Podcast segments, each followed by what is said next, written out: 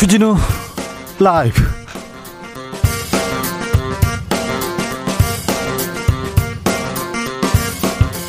(2022년 5월 20일) 금요일입니다. 안녕하십니까. 주진우입니다.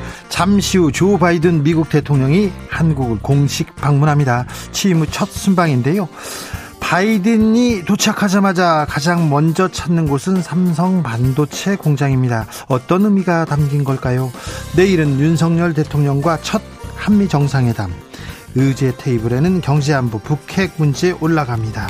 트럼프 스타일과 바이든 대통령은 어떻게 다를까요? 바이든 대통령은 북한과의 관계 어떻게 풀어나갈까요? 궁금한 게 많은데요. 정한범 국방대 교수와 들여다보겠습니다. 한덕수 국무총리 후보자 운명의 날입니다. 4시 예정됐던 국회 표결은 6시로 미뤄졌습니다. 결과 나오는 대로 전해드리겠는데요. 윤석열 대통령은 상식에 따라 처리해달라. 처음부터 협치를 염두에 두고 지명한 총리다. 이렇게 발언한 바 있습니다. 민주당은 막판까지 고심하고 있다고 합니다. 국회 상황 주스에서 전해드립니다. 지방선거 시기에 빠르게 돌아가고 있습니다. 사전투표까지 이제 딱 일주일 남았습니다. 그런데 빅매치 경기지사 선거에 또 다른 변수 등장했습니다. 국민의힘 김문혜 후보가 KT 청탁 의혹 휩싸였습니다. 이와 관련해서 민주당과 국민의힘 맞고발 이어가고 있는데요. 어떤 변수로 적용, 작용하게 될까요? 오늘 있었던 서울시장 토론회는 어떤 말들이 오갔는지 정치연구소에서 지방선거 판세 함께 분석합니다. 나비처럼 날아 벌처럼 쏜다. 여기는 주진우 라이브입니다. 오늘도 자중자애 겸손하고 진정성 있게 여러분과 함께 하겠습니다. 한 주 열심히 달리셨습니다. 잘하셨습니다. 훌륭하십니다. 어떻게 보내셨는지요? 이 봄 어떻게 보내고 계신지도 알려주십시오. 이번 주말에 한미 정상회담 있습니다. 기억 남는 한미 정상회담 장면 있으신가요? YS 조깅 얘기하시는 분도 있고요. MB 골프 카트 이렇게 몰았던 아, 그런 장면도 있습니다. 뭐 그런데 많은 분들이 이 장면 꼽지 않을까요? 문재인 전 대통령과 트럼프 전 대통령 판문점 방문했었죠. 거기서 김정은 위원장 만나가지고 또 만나서 이렇게 같이 걷고 그랬는데 아, 바이든 대통령, 윤석열 대통령과 처음 만납니다. 어떤 모습을 보여줄지 이런 모습 보여줬으면 좋겠다. 그리고 이런 정책 이런 이야기는 꼭 나왔으면 좋겠다. 여러분의 희망사항도 함께 들어보겠습니다. 샵 9730 짧은 문자 50원 긴 문자는 100원이고요. 콩으로 보내시면 무료입니다. 그럼 주진우 라이브 시작하겠습니다.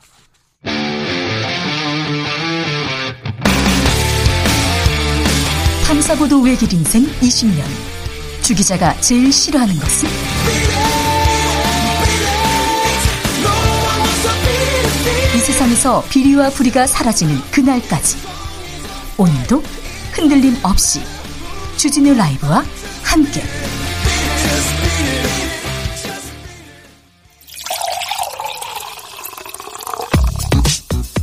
진짜 중요한 뉴스만 쭉 뽑아냈습니다. 주스 정상근 기자 어서 오세요. 네 안녕하십니까. 코로나 확진자들에 대한 의무, 격리 의무가 한 달 연장됐네요. 네, 정부가 코로나19 확진자들에 대한 일주일 격리 의무를 6월 20일까지 4주 연장하기로 했습니다.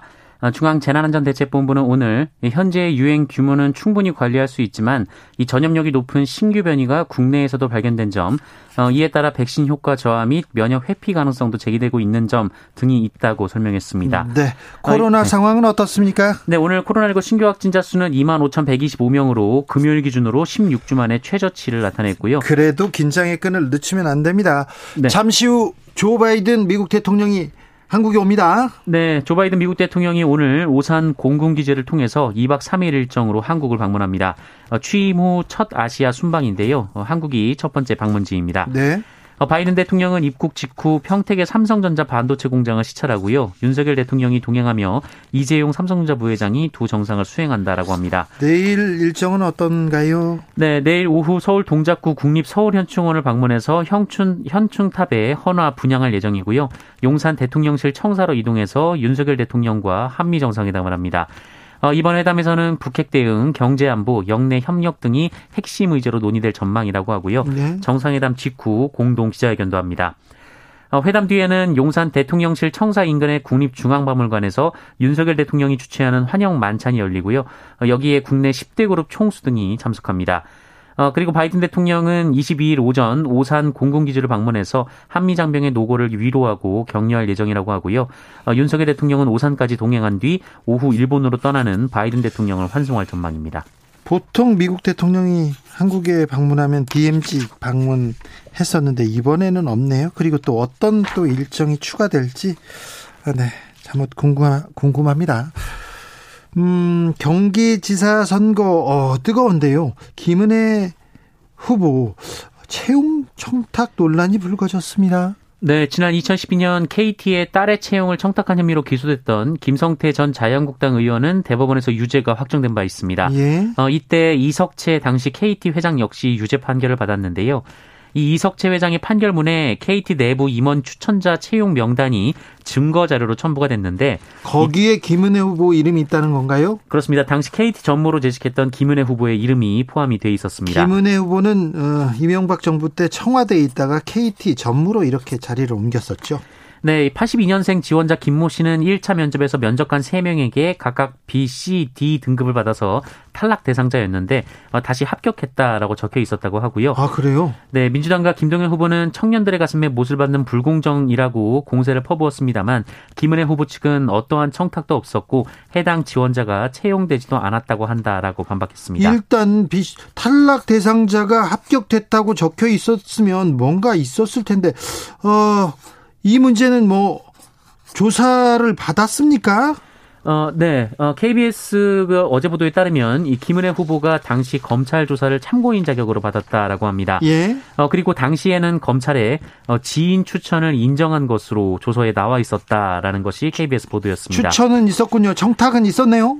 네, 어, 검찰이 지난 2019년 2월 김은혜 후보를 불러서 참고인 조사를 진행했는데 당시 조서를 보면 공채 과정에 이 사람을 추천한 사실이 있느냐라는 검사의 질문에 김은혜 후보가 있다 어, 이렇게 진술을 했다고 합니다. 어, 그 사람이 남편의 친척인데 어, 시댁 쪽에서 챙겨봐달라는 부탁을 받았다라고도 말했다는데요. 네. 어, 다만 KT에 누구에게 추천을 했는지는 기억이 잘 안 난다라고 했다고 하고요. 또 회사 내부의 기준에 부합하는 인재라면 뽑아주고 아니면 탈락시키라라는 식으로 말한 것 같다 어, 이렇게 진술을 했다고 합니다. 어, 검찰은 김은혜 후보를 당시 기소하지 않았는데요. 그 사람이 실제 채용되지 않은 점, 어, 그리고 점수 조작 등의 그 구체적인 행위가 없다면 업무방해죄 적용이 어려운 점 등을 고려한 것으로 전해졌습니다. 아무튼 청탁을 채용 청탁을 시인했네요. 아, 이 문제는 이번 경기지사 선거에 어떤 영향을 미칠지 음, 굉장히 공정을 위해서는 중요한 문제인 것 같은데 지켜보겠습니다. 최강욱 민주당 의원 2심 재판에서도 의원직 상실형을 선고받았네요. 네, 조국 전 법무부 장관 아들의 법무법인 인턴 경력 확인서를 써준 혐의로 어, 기소된 최강욱 더불어민주당 의원이 1심에 이어 항소심에서도 의원직 상실형을 선고받았습니다. 서울중앙지법은 업무방해 혐의로 기소된 최강욱 의원에게 징역 8개월에 집행유예 2년을 선고한 1심 판결을 유지했는데요. 어, 최강호 의원은 법무법인 청맥 변호사로 일하던 지난 2017년 10월 조국 전 장관 아들에게 허위로 인턴 확인서를 발급해줘서 대학원 입시 업무를 방해한 혐의로 불구속 기소가 됐습니다. 최강호 의원은 그 조 씨가 실제 인턴으로 활동했다라고 주장했습니다만 1심 어, 재판부는 청맥 관계자들의 증언 등을 토대로 확인서 내용이 사실이 아니다라고 판단했습니다.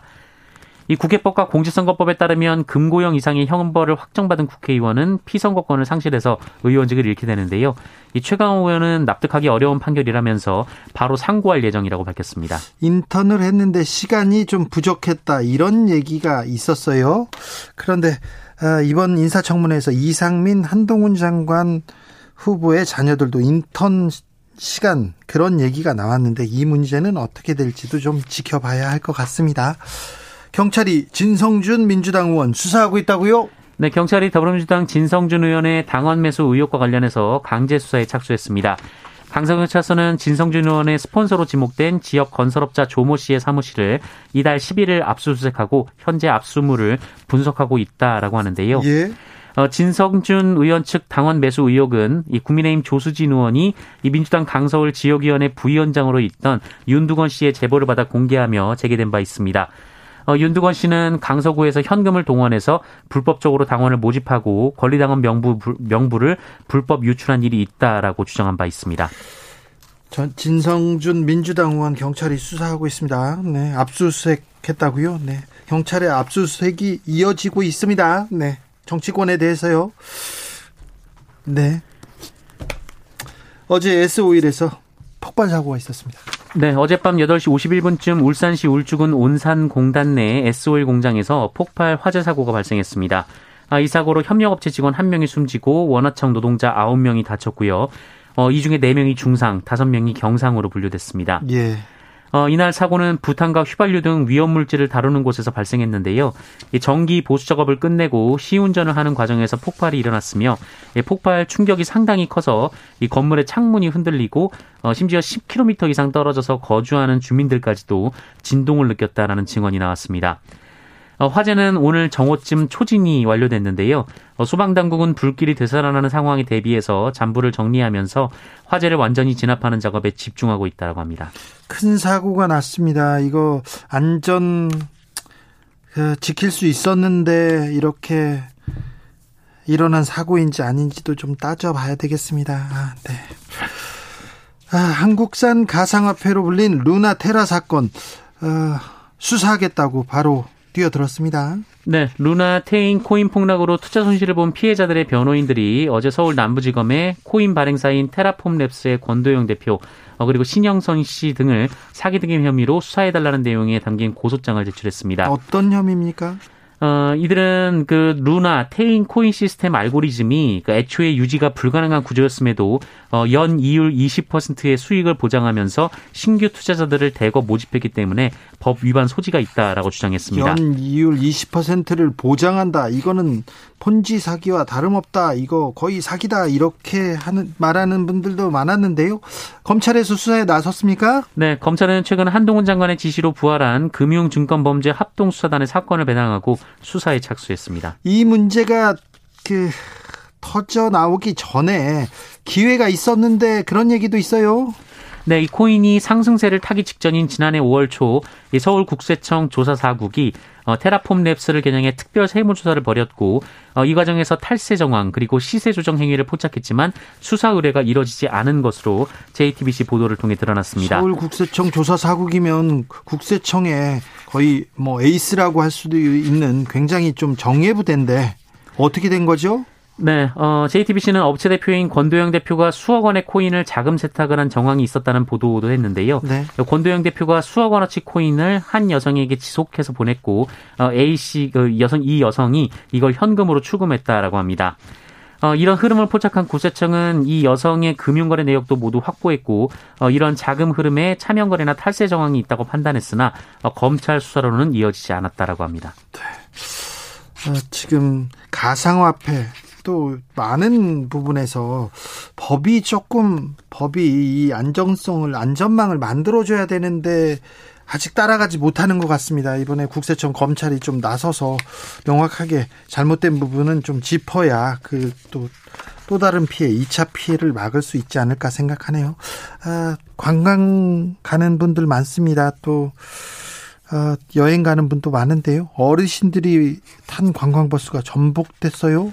네, 충남 부여에서 경북 영주 부석사로 향하던 관광버스가 출발한 지 40여 분 만에 고속도로 나들목에서 전복되는 사고가 있었습니다. 어, 운전석 쪽 앞바퀴가 갑자기 심하게 파손되면서 벌어진 사고였다라고 하고요. 이 버스에는 60대에서 80대 어르신 20분 정도가 타고 계셨는데 어 18분이 가벼운 부상을 입긴 했습니다만 어 천만다행히 모두 안전띠를 맨 덕분에 큰 부상은 피했습니다. 이 사고가 난 곳은 지난해 2월에도 승합차가 전복돼서 7명이 숨진 바 있는데요. 그때는 안전띠를 매지 않아서 인명 피해가 컸습니다. 한편 경찰은 버스 운전기사 등을 상대로 타이어 점검 등 차량 정비 소홀 여부를 조사하고 있습니다. 네, 뭐 나들이 가는 건 좋은데요. 안전사고 유의하셔야 되겠습니다. 또 특별히 특별히 이 사고가 난 남세종 나들목 사고가 계속 나는 것 같은데 여기 뭐 신호등이나 뭐 또 안전 안전망을 또 어떻게 만들 수도 있지 않을까 그런 생각도 해봅니다. 네. 조심하십시오. 아무튼 주스 정상근 기자 함께했습니다. 감사합니다. 고맙습니다. 19님께서 바이든 대통령은 은근히 중국을 포위하려고 하는 것 같습니다. 우리도 잘 해야 합니다.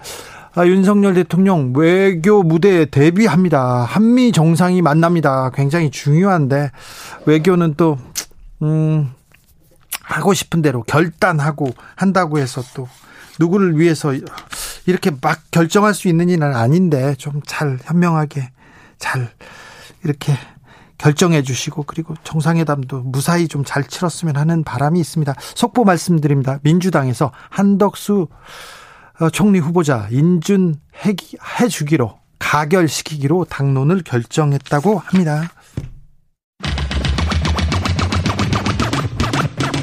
주진우 라이브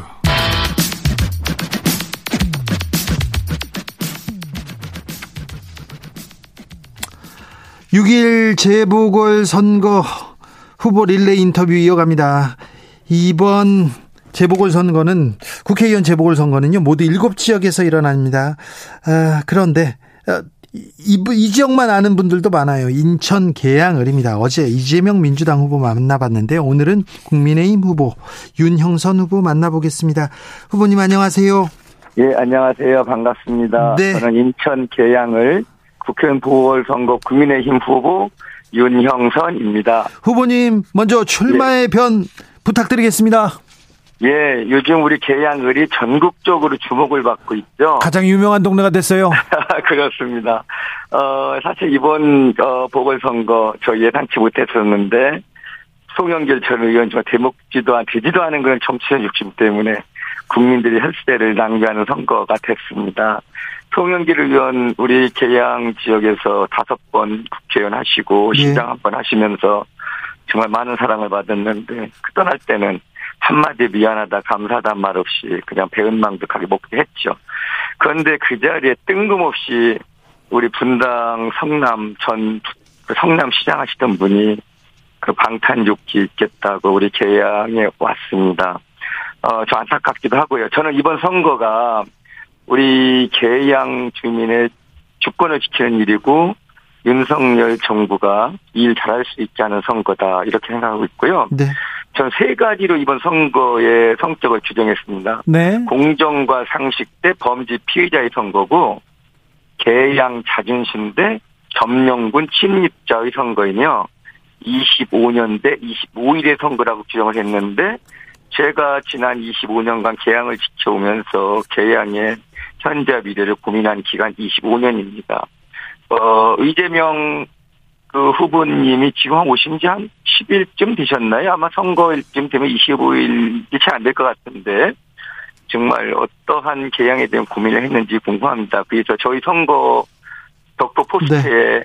25년과 25일로 되는데 이건 개양에 대한 고민의 양과 질을 표현한 것이고요. 예. 어쨌든 우리 개양이 특정 정당의 전유물이 아닌데 저는 네. 막중한 지금 책임감을 느끼고 있습니다. 알겠습니다. 할 말이 많으신가 봐요. 제가 예, 출마의 변 맞아요. 부탁드리자마자 쏟아내시는데요. 예. 지금 지금 예. 동네 민심은 예. 어떻습니까? 예, 예. 지금 뭐 이 지역에 들리는 소문에 의하면은 그 대선 팀이 와 있다 그래요. 음. 어, 뭐 이렇게 밖에서 이렇게 언뜻 보기에는 대단합니다. 뭐 수백 명씩 떼지어 다니면서 유권자들 만나고 사진을 찍고 그러는데 저는 그 사진 찍은 분조차도 이재명 후보 찍지 않을 분 굉장히 많은 것 같고요. 아니 쫓아다니면서 어. 사진 찍고 따라다니면서 연호하면 그분들은 예. 찍는 거 아닙니까? 아닐 것 같아요. 왜 그러냐면 네. 우리가 저 연예인들 이렇게 막 오면은 어 그 연예인 뭐 존경해서 사진 찍는 거 아니잖아요. 그냥 찍는 분들 많습니다. 유명한 분하고 사진 한번 찍으려고.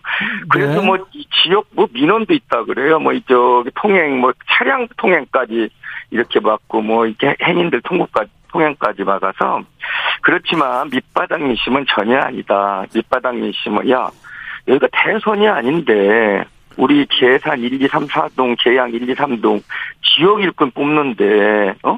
왜 저분이 여기 왔지? 그래서 지난 이 저 대선에서 이재명 제가 요즘 목소리가 좀 쉬어서 죄송합니다. 음, 괜찮습니다. 아, 예, 네. 예. 지난 대선에서도 이재명 후보 찍었던 많은 분들이 예. 정말 이건 아니다라는 이야기를 많이 하고 있고요. 예. 특히 우리 지역에서 호남 민심 정서가 대단히 또 선거에 중요한 영향도 미치는데 네. 이분들이 정말 요즘 객관적 합리적으로 일반적인 지역 민심에 그 그걸 수렴하고 있다. 어, 이런 말씀 드리고 있습니다. 바닥의 민심은 전혀 밖에서 보는 민심 다르다. 제가 유권자를 보면 만나면서 네. 정말 느끼는 그런 감정입니다. 네. 어, 이준석 대표가 뭐 여론조사는 뭐 그렇지만 뭐 이길 수 있다 자신감을 내비치고 있더라고요. 예, 그래서 예. 그래서 그런 민심은 다르다 이렇게 국민의힘에서 예, 예. 판단하는가 봅니다. 예, 예, 그렇습니다. 예. 어, 뭐, 아, 잠시 전에 되겠지만, 네. 어, 우리 많은 유권자들이 정말 현명합니다. 어떤 것이 어떤 것이 공정하고 상식적으로 너무나 잘 알고 있고요. 예. 어, 우리 자체적으로 당 조사도 있었고 또 어떤 기관에서 이렇게 발표나 했지만 조사도 한 것들이 있는데 네. 여론에서 발표된 것과는 전혀 다르다. 지금 조금 지고 있다고 해요. 2, 3일 전에 네. 보면 그런데 아마 다음 주말쯤에는 골든 크로스가 있지 않을까 이런 기대들을 많이 하는 것 같습니다. 알겠습니다. 송- 현장에서 느끼고 있습니다. 네, 송영길 후보와 과거에 이렇게 대결을 펼치셨어요. 근데 이번에는 예. 또 대선 주자가 왔습니다. 맞습니다. 어, 좀 그때와 다른 점이 있다면 어떤 점이 있을까요? 예, 지난 송영길은 아까도 거물 정치인이었습니다. 네. 어? 거물 정치였는데 정말 지역을 위해서 한일 거의 없죠.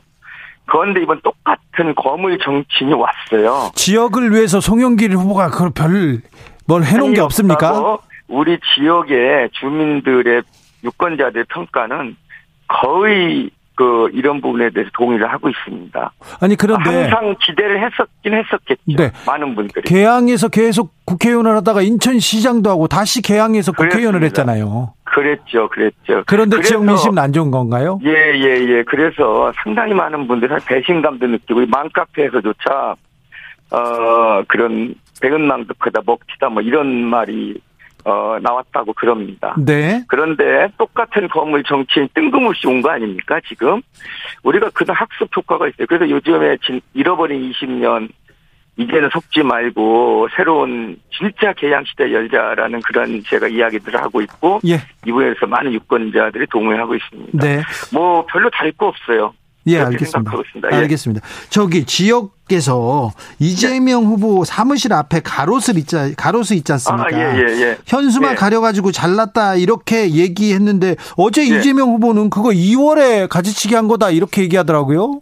어, 그 부분 바- 제가 명쾌하게 설명해드렸습니다. 네. 지난 대선을 앞두고도 거기만 가지 지휘를 했어요. 그래서 저희가 항의를 했습니다. 아 대선 전에 거기를 그렇지. 했군요. 네. 2월 말쯤일 거예요. 그 나무가 굉장히 큽니다. 제가 사진 다 찍어놨어요. 네. 어, 그 당시 사진, 지금 사진. 어? 그리고 우리 사무실 앞에도 가로수가 있어. 조그만 가로수. 네. 다 찍어놨는데, 그 당시에 그 잔가지를 다 잘라냈습니다. 2월에 어?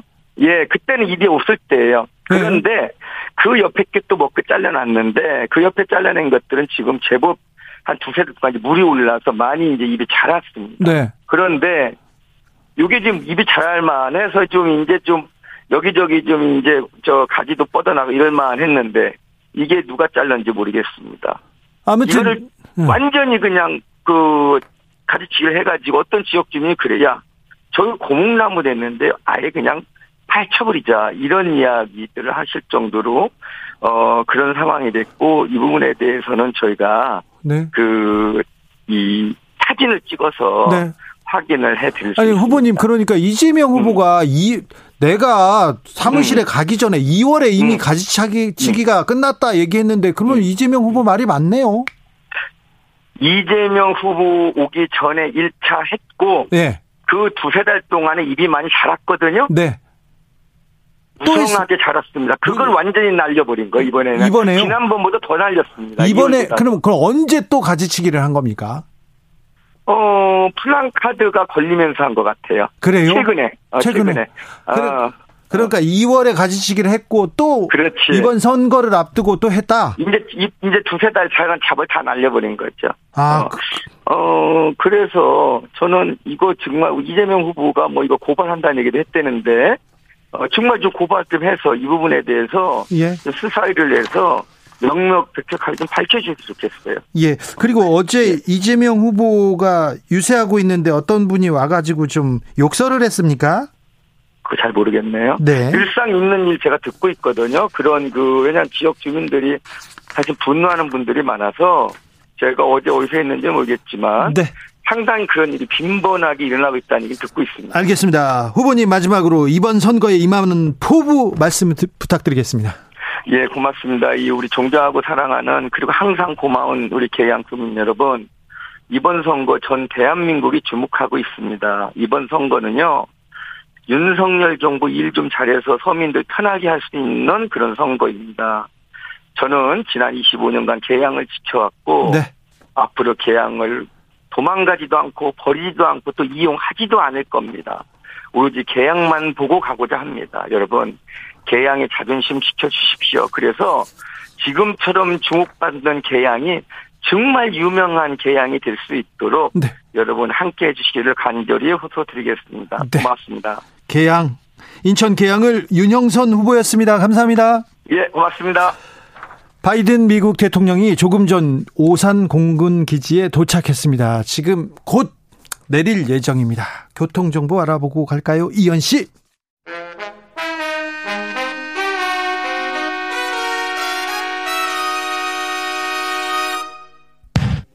주진우 라이브 돌발 퀴즈.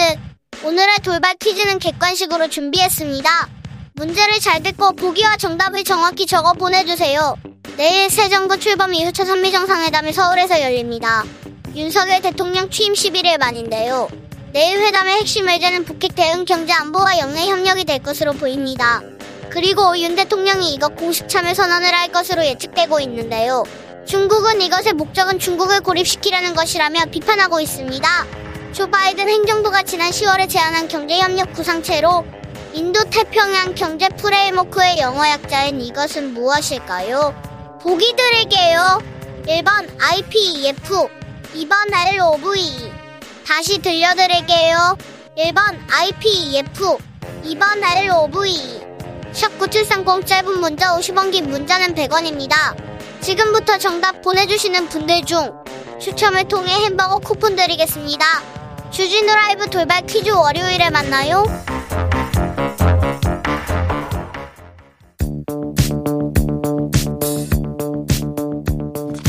대한민국 정치의 새로운 100년을 준비한다. 21세기형 국회 싱크탱크 정치연구소. 정치권에 보내는 고급진 정치 컨설팅입니다. 오늘도 뜨겁게 분석해 보겠습니다. 김봉신 메타보이스 대표 어서 오세요. 안녕하십니까. 엄경영 시대정신연구소장 어서 오십시오. 네, 안녕하세요. 네. 지금 막 조 바이든 대통령이 한국을 방문해서요. 지금 이제 오산 비행장을 밟을 예정입니다. 밟으려고 지금 밟으려고 합니다. 자, 그런데 보통 미국 대통령이 오고 한미 정상회담이 열리고 그러면 대통령에 대한 지지율이 약간 좀 변화가 있지요. 예, 예. 지금까지는 이제 국정 그 긍정 평가에 네. 그 외, 외교 행보가 항상 네. 좀 긍정적으로 영향을 미쳤다라는 게 이제 통설입니다. 선거를 앞두고 그렇습니다. 네. 어떤 영향을 미칠까요? 네, 과거 문 대통령도 어, 긍정 평가 이후로 네. 외교 정책, 특히 이제 한미 관계 이런 게 많이 그 얘기가 됐고요. 그렇죠. 예, 그리고 어 미국 이슈는 대한민국 중도층에 미치는 영향이 굉장히 큽니다. 그렇죠. 네, 그렇습니다. 그리고 최근에 또 어, 우크라이나 전쟁으로 인해서 네. 북중러 대 한미일 그리고 유럽 그러니까 유럽 이런 식으로 이제 그 구도가 형성돼 있기 때문에 이번에 바이든 대통령 방안은 이 지방선거에도 상당한 영향을 미칠 수 있습니다. 게다가 예. 그러니까 최초의 경신 기록이 되게 많아요. 네. 그러니까 최단 기간 정상회담을 음. 지금 하, 게 되는 거죠. 그리고 일본보다 먼저 한 게 또 처음이죠. 네. 게다가 또 한국을 방문했단 말이죠. 네. 이런 것들이 어, 대한민국 국민들에 미치는 그 정서적인 어떤 그 유대감 네. 어, 이런 파괴력이 상당히 크다 이렇게 그렇죠. 볼수 있겠습니다. 미국이 주변국 호감도에서 아주 오랫동안 1등을 하고 있습니다. 네. 예. 예. 그리고 또 뭐 우리나라 분들은 뭐 집회를 할 때도 성조기를 흔드는 분들이 많기 때문에 좀 영향을 미칠 것 같습니다. 사전 투표까지는 딱 일주일 남았는데 어, 막판 변수 중에 하나입니다. 음, 현 판세는 어떻게 봐야 됩니까? 현 판세요? 네, 지방선거 판세요. 냉정하게 얘기해 주시죠. 냉정하게. 네. 민주당이 많이 어려워진 건 사실인 것 같습니다. 진짜 이러다가는 호남 호남 정당으로 네. 돌아가느냐라는 우려까지 나타나고 있을 정도로 그 정당 지지도가 지금 많이 하락을 했거든요. 하락세죠, 지금. 예, 그렇습니다. 컨벤션 효과가 나타나는 거죠. 네. 네, 그렇습니다. 어, 이번 선거는 그 이제 어느 선거든 그 선거를 관통하는 핵심 정서가 있거든요. 예. 그래서 이번 그 선거의 핵심 정서는 아마도 아마도 어, 윤석열 정부의 성공을 바라는 국정 안정론이 뒷받침이 될 것 같고요. 그리고 이제 그동안 어, 민주당이 이 약간 대선 불복의 빌미를 줄 수 있는 예를 들어서 검찰 대선 불복이라뇨. 그러니까 대선 불복 성격의 어떤 빌미를 네. 줄수 있는 어, 이를테면 그 검찰 수사권 기소권 분리 네. 그리고 이제 그 이재명 개항을 출마도 반대 여론이 좀 다소 많죠. 네, 그리고 총리 인준 이제 오늘 6시에 하기로 네. 했는데요. 민주당에서 좀 가결하자고 네, 이렇게 당론을 뭐 정했습니다. 네, 찬성 당론을 결정을 했는데 이런 것들이 아마도 어, 이 야당에 대한 어떤 비판적인 정서 네. 이런 게 이제 표출이 될 것 같습니다. 민주당 지지자들도 오 민주당이 지금 윤석열의 정치력에 좀 끌려가는 거 아니야 이렇게 생각하는 분들 좀 많습니다.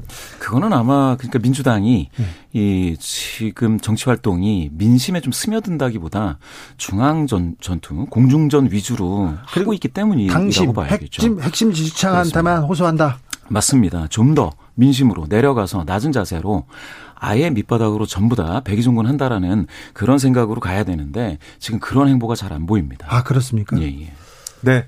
선거는 어차피 자기 지지층의 중간지대. 네.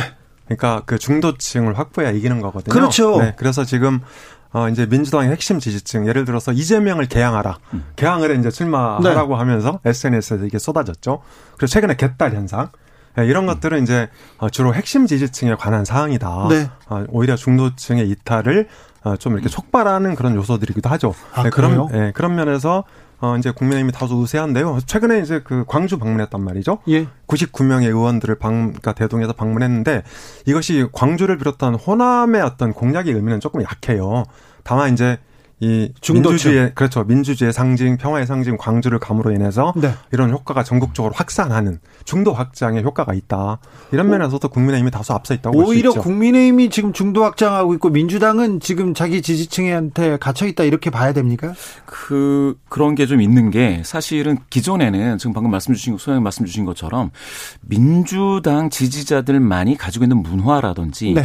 그게 하나의 전통이었던 그런 이벤트들 상징 체계들 이런 것들이 사실 중 중도화되고 있거든요. 예. 그런데 거기에 접근을 하고 있는 어, 국힘의 어떤 주요한 흐름을 보게 될 것 같으면 이렇게 되다가는 중도가 아, 사실은 국힘 쪽으로 쏠림 현상이 좀 있지 않을까 하는 그런 두려움도 민주당 지지자들은 가지고 있는 것 같습니다. 네. 개딸 현상은 어느 정도 영향력을 가지고 있는 거죠? 어, 제가 보기에 개딸 현상이 이제 시작된 것은 어, 이준석 대표를 비롯한 윤석열 쪽이 지난 3구 대선에서 이대남 프로젝트를 되게 강화했잖아요. 예, 예. 예 그리고 이제 어, 편가르기는 좀 나빠요. 네, 사실 그렇, 그러면 네, 안 돼요. 네, 그렇습니다. 이제 특히 블랙아웃 기간에 이런 그 여러 가지 이대남 그 현장들이 되게 많았어요. 집중 공략했죠. 네, 그리고 이제 3월 8일이 아마 세계 여성의 날이었는데 이때도 이제 그 이대남 프로젝트 막 SNS 알리고 이랬거든요. 이러면서 선거가 끝나고 이재명을 지켜줘 지켜주지 못해도 미안하다. 이를테면 지문미 정서 네. 이런 것들이 이대녀 중심으로 폭발을 한 거죠. 예. 다만 이게 이대녀 전반으로 확장됐다고 좀 보기는 어렵다. 아 그래요? 그래서 이제 초기 이대녀들의 초기 팬덤 현상 아, 이렇게 볼 수 있는 거죠. 예. 개딸이라고 하면은 방금 말씀하신 것처럼 그 규모보다는 이 사람들이 실제로는 민주당의 국회의원들을 움직이는 그런 역할을 하고 있기 때문에 무서운 게 아닌가.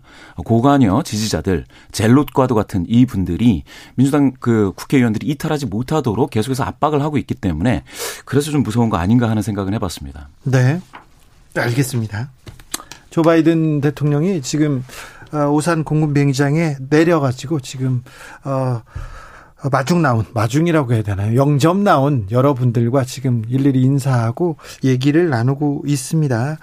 자, 그 정당 지지율 뭐 이런 건 그만할게요. 네. 하겠습니다. 자, 민주당이 반전 기회를 잡을 수 있을까요? 어디서 반전 기회를 노려야 합니까? 참 처음에는 아, 민주당에도 유리한 요소들이 많았어요. 인사청문회라는 게 청문회라는 게 그 사람들의 이 됨됨이 도덕성 능력을 따져보면서 비전을 보는 그런 자리이기 때문에 절대 저기 국민의힘한테 유리한 그런 그 이벤트는 아니었음에도 불구하고 민주당이 여기서 점수를 잃었습니다. 거기다가 이재명 등판으로 이재명 효과를 만들겠다 이렇게 했는데 이재명 바람도 지금 어느 정도 영향력인지 잘 모르겠어요. 지금 반전을 해야 되는 쪽은 급한 쪽은 민주당입니다. 어디에서 찾을 수 있을까요? 민주당이요. 예. 방금 말씀하신 것처럼 사실은 어려운 하, 점이 너무 많습니다. 하락세 왜 네. 하락했는지 그 거기부터 원인부터 찾아야 될 텐데 왜왜 왜 이렇게 하락하고 있어요? 일단 저는 그 뭐라고 해야 될까요? 민주당 주변에 있는 컨설턴트라든지 전문가분들이 지나치게 낙관 편향을 좀 강화시키고 있는 겁니다. 가령 방금 말씀하신 것도 네. 방금 말씀하신 것도 사실은 어 정부가 출범을 하면 인사 문제 때문에 지지도가 떨어질 것이다. 그죠? 네. 국힘이 힘들어질 것이다. 아, 집무실을 이전하면 그래서 반발이 더 심해질 것이다. 출퇴근하면 큰일 그렇죠. 난다. 큰일 날 것이다. 예. 그렇게 됐지만 그것들이 전부 다 전부 다 집합적으로 따졌을 때는 긍정적인 효과가 더 컸다. 컨벤션 효과가 더 강하게 작용했다라는 것부터 지금 시작을 해서 사실은 지금 지방 선거의 각 캠프에 있는 외부의 컨설턴트들이라든지 아니면 이게 전문가 전략가들이라는 분들이 지나치게 낙관 편향을 자극해서 아 이긴다 이긴다라고 하면은 사실 대선에서 졌던 것처럼 네. 민주당은 또다시 또다시 그런 패배를 맛볼 수도 있는 거죠. 대선 때또 판박이에요. 대선 때도 그 맞습니다. 그런 평론가들 그리고 예, 예. 일부 유튜버들 예, 예. 뭐 많은 사람들이 무조건 이기고 있다 뭐그 그렇죠. 얘기를 했었죠. 그 후보한테 잘 보이기 위해서 자기들이 그래야 이제 에 뭐라고 요 약간 이렇게 좀 말씀드리면 그렇지만 계약 관계가 계속되니 그런 식으로 컨설팅을 하면 당장 고 계약은 마무리되겠지만 승리를 보장하는 건 아니다라는 네. 겁니다. 김 대표님 세게 말하시네요. 자, 소장님. 네, 저도 두 가지 문제를 지적을 하고 싶은데요. 네. 네 일단 6월 1일 이제 투표일인데 투표일 기준으로 보면 윤석열 정부가 출범한 지 딱 20일 되는 네, 네. 날입니다. 그러니까 허니문 기간이에요. 그렇습니다. 그러니까 임기가 5년 그대로 남아 있는 거예요, 온전히. 네. 그런데 어느 나라 국민이 임기 5년 남은 정부를 심판하려고 심판하려고 하고 견제하려고 하겠습니까? 국민들도 윤석열 정부가 성공해야 좋거든요. 그래서 이게 한 1년이나 2년쯤 지나서 문제가 있을 때 견제하고 심판하는 건데 예, 이런 면에서 어, 민주당은 상식적으로 대응하지 않았다. 이렇게 이제 볼 수 있을 것 같고요. 두 번째는 어, 민주당은 이 0.73%포인트 패배에다가 초점 맞추고 있다. 아직도요. 그렇습니다. 사실 선거는 한 표 차로 지든 더블 스코어로 지든 우리나라 헌법과 선거제도 그렇죠. 아래에서는 진건 진 겁니다. 아니 승자 독식. 그렇습니다. 그리고 70%를 이기나 음. 0.7%를 이기나 승부가 달라지진 않습니다. 그렇습니다. 그러면 졌다고 생각하고 당을 쇄신하고 성찰하고 바꿔야 되거든요. 그래서 이 국민들과 호흡을 해야 되는데 자, 이 민주당이 지고 나서 맨 처음에 한 게 뭡니까?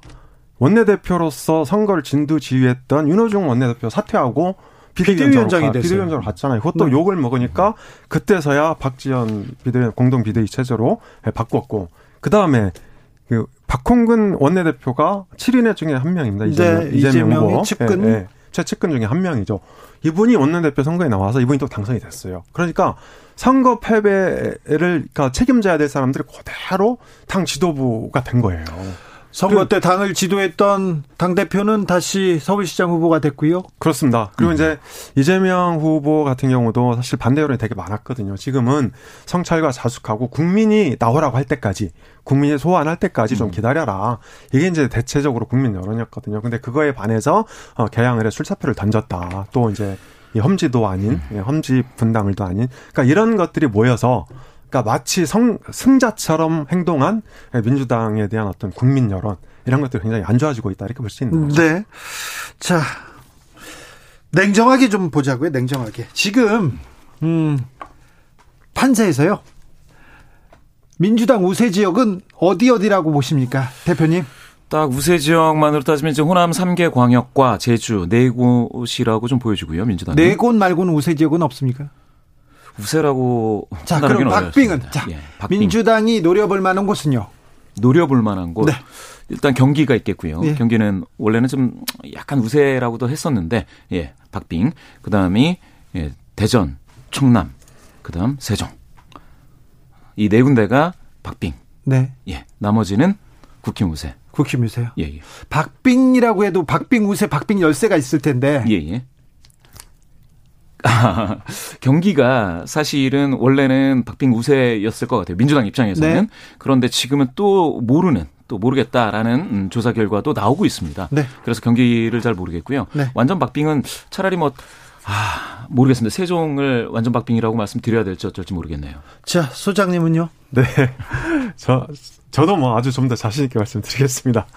어, 민주당이 지금 안정적으로 우세다. 아, 이거는 이제 호남 세계고요.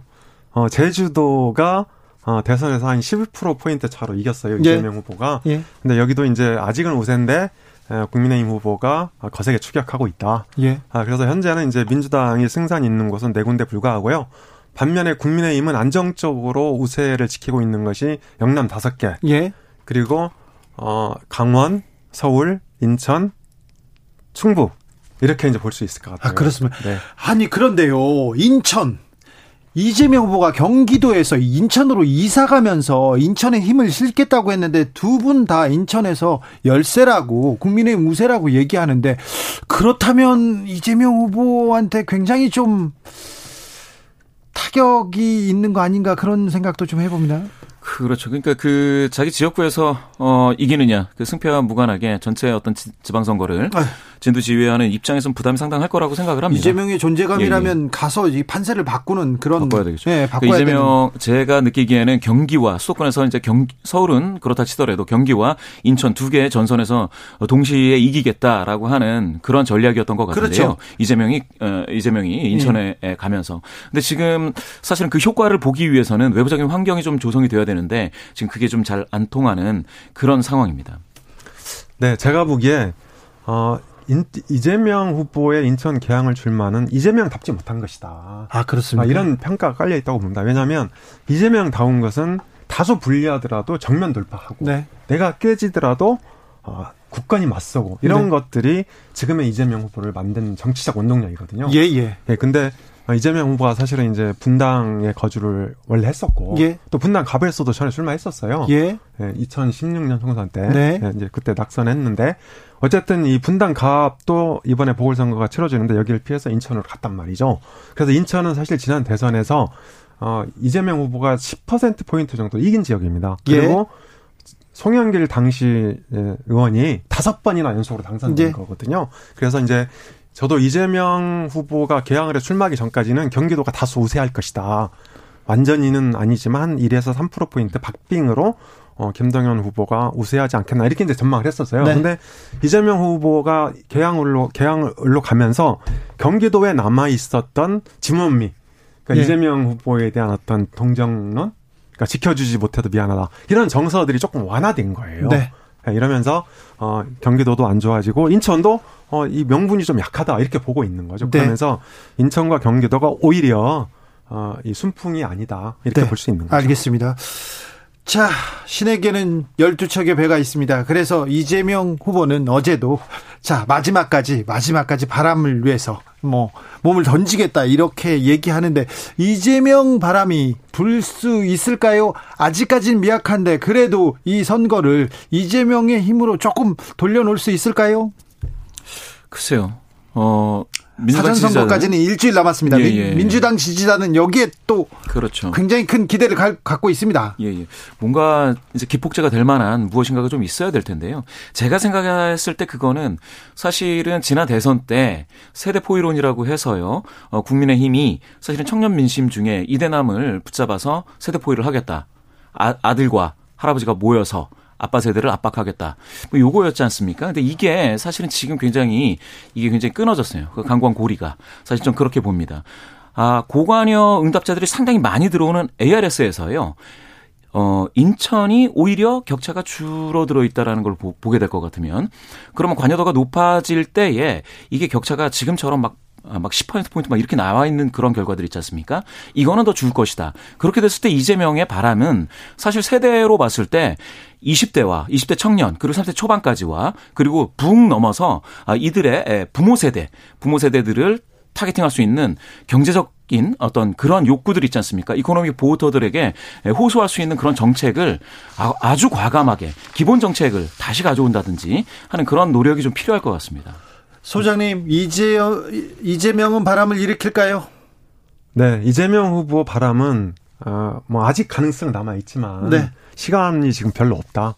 이렇게 이제 한마디로 평가할 수 있는데요. 이재명 후보가 한 이틀 전부터 일꾼론을 들고 나왔어요. 네. 그러니까 이게 들고 나온 이유가 뭐냐면 이 윤석열 정부 견제론이 안 먹히니까 들고 나온 거거든요. 네. 네. 근데 이제 이게 처음부터 일꾼론으로 이렇게 나왔으면 이재명 후보는 뭐, 이, 뭐, 윤석열 정부한테 시간을 줘야 된다. 음. 그, 뭐, 어느 정도 역할을 줘야 된다. 그 얘기는 좀 일관되게 했어요. 네, 그런데 이제 그 그동안 당의 지도부나 다른 후보들이 그렇죠. 네, 윤석열 견제론 뭐 또 윤석열 대 반윤석열 구도 이렇게 이제 선거를 쭉 몰아갔었거든요. 그래서 어, 일꾼론을 들고 나왔는데 이것이 지금까지 해온 민주당의 선거운동 이 기조하고는 조금 안 맞는다. 네. 이런 부분이 있는데 어쨌든 오늘 총리 인준하기로 이제 의총이 결론을 냈잖아요. 네. 그래서 저는 이게 계기가 돼서 어, 정말 그 전폭적으로 윤석열 정부 협조해주겠다. 다만 우리가 더 일을 잘한다. 이런 것들을 보여주면 아마 어느 정도 결집에는 또 다소 성공할 수도 있지 않나 네. 그렇게 봅니다. 한덕수 국무총리 후보자 인준 표결에 들어가서 민주당은 가격을 하기로 결정을 했는데 이 결정은 또 선거에 어떤 영향을 미칠까요? 민주당이 계속해서 지금껏 아침까지도 부정적인 얘기를 했는데 또 일부에선 다른 목소리도 있었습니다. 이거 민주당이 좀 잘 대응했나 안 했나 여기에 대해서는 어, 지지자들도 의견이 분분합니다. 그렇죠. 책임 정치를 할 수 있게끔 민주당이 사실은 지금 윤석열 정부와의 대결 전선보다는 지방선거를 아까 말씀하신 뭐 일꾼론이라든지 이렇게 좀 가져가고 정책, 건전한 정책을 보고 민심 현장을 좀 띄워야 될 것 같아요. 그렇게 따지면은 이게 그 국무총리 후보자 어뭐 인준 인준까지 갔던 것들이 그다지 뭐 민주 민주당한테 나쁜 선택은 아니었다라고 봅니다. 아 그렇습니까? 예 예. 소장님. 네. 어, 사실 한덕수 총리 후보자, 그러니까 세 가지 쟁점이 있었죠. 그러니까 어, 공직 김현장 공직 김현장 다시 공직 네. 회전문 이력 그리고 이제 두 번째가 론스타 외환은행 네. 내각 의혹 그리고 그 부인 배우자의 예, 그림 뭐 세점 아, 판매 재테크 또 예, 능력은 예, 탁월하셨다 이런 네, 얘기도 있죠. 예, 이런 것들이 있는데요. 사실 아, 우리나라 고위 지도층의 고질적인 문제죠. 그래서 국민들은 한덕수 후보자가 이런 문제가 있지만 출발은 출발은 해주고 하자. 네. 네. 그러니까 윤석열 정부가 출발할 수 있도록 도와주자. 이런 입장을 갖고 있는 거거든요. 그게 이제 상식적인 국민들의 정서인데 이런 점에서 민주당이 지금 2일, 3일 청문했단 말이죠. 총리. 네. 그런데 17일 동안 아무런 행동을 취하지 않았어요. 이런 것들이 이번 선거에 상당히 이제 역풍으로 작용했는데 저는 지금부터라도 전향적으로 태도를 바꾸고 또 어, 민주당이 협조해주겠다 이렇게 나오면 달라질 수 있다고 봅니다.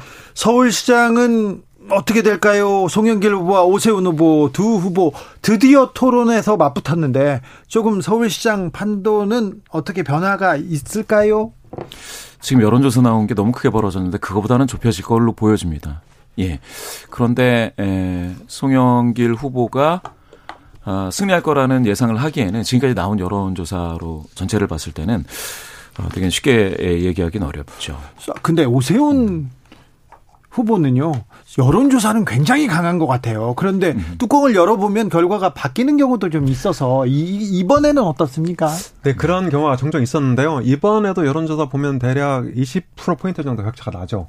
근데 이걸 뜯어 보면요, 송영길 후보가 20% 포인트 정도 져요. 네. 근데 여론조사를 뜯어 보면 20대하고 30대에서 오세훈 후보가 한 따블 정도로 이겨요. 네. 근데 사실 이건 조금 과장돼 있다. 왜냐하면 지난번 대선 3구 대선 때도 윤석열 후보가 20대 30대에서 상당히 앞서갔어요. 예, 예. 근데 막상 막상, 막상 열어보니까 네, 개표를 열어보니까 비슷했죠. 20대에서는 오히려 이재명 후보가 조금 앞섰고 30대에서는 이제 이렇게 앞, 오세훈 후보가 앞섰는데 지방선거 또 저 여론조사는 뭐 예측이 틀린 경우도 많아서요. 예, 그래서 어쨌든 간에 20, 30대가 두 배씩 오세훈 시장이 앞서가진 않, 는다 네. 그래서 왜 지방선거 성격으로 견제냐 안정이냐 이렇게 보면 20, 30대가 되게 팽팽하거든요. 네. 그러면 대략 20, 30대 실제 지지율은 아마 팽팽할 거다. 그러니까 네. 현재 시점에서 오세훈 후보가 한 대략 10% 포인트 정도 앞서 있다. 이렇게 보는 게 저는 타당할 것 같아요. 대략 그 지금 나오는 여론조사 수치보다는 좀 좁혀 있을 거다. 좁혀질 거다. 것이다. 예, 예. 그렇죠. 네. 막판에 변수가 있을까요? 서울이요? 네.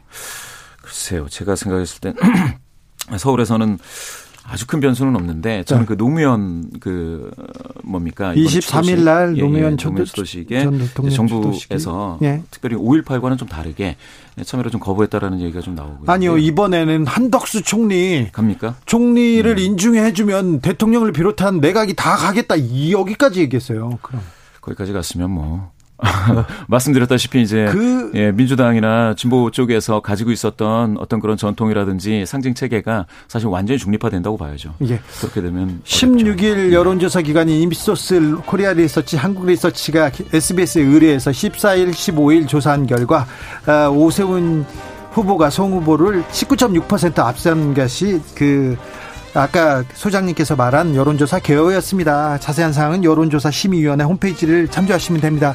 오늘 감사했습니다. 네, 개요를 불러줘야 돼가지고 저희는 네. 김봉신, 엄경영, 엄경영, 김봉신 두 분 감사합니다. 감사합니다. 감사합니다. 저는 잠시 쉬었다 6시 2부에서 뵙겠습니다.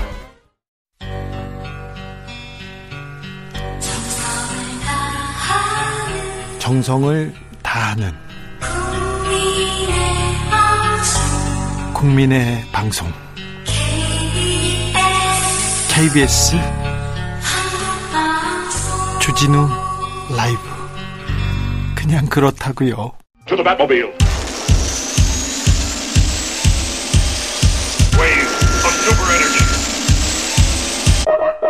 주 기자의 1분 주말이 시작됩니다. 찬란한 5월 아름다운 봄날 만끽하고 계시지요? 사랑하는 사람과 함께하고 계시지요? 여행 가시는 분들도 계시지요? 잘하셨어요. 부럽습니다. 네.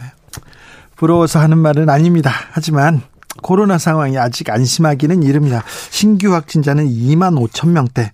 아직 엄청나게 많은 거 아닙니까?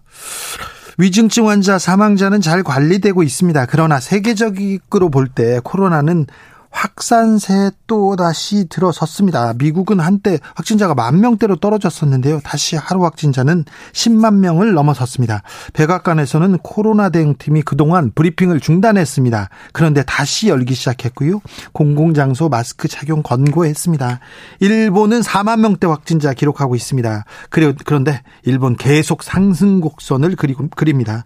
코로나 선진국이라고 대만만큼만 하자고 그동안 칭, 칭송받던 대만 최근 9만 명을 넘어 확진자 계속 늘고 있습니다. 독일은 7만 명대, 스페인, 호주 5만 명대, 이탈리아, 프랑스 4만 명대.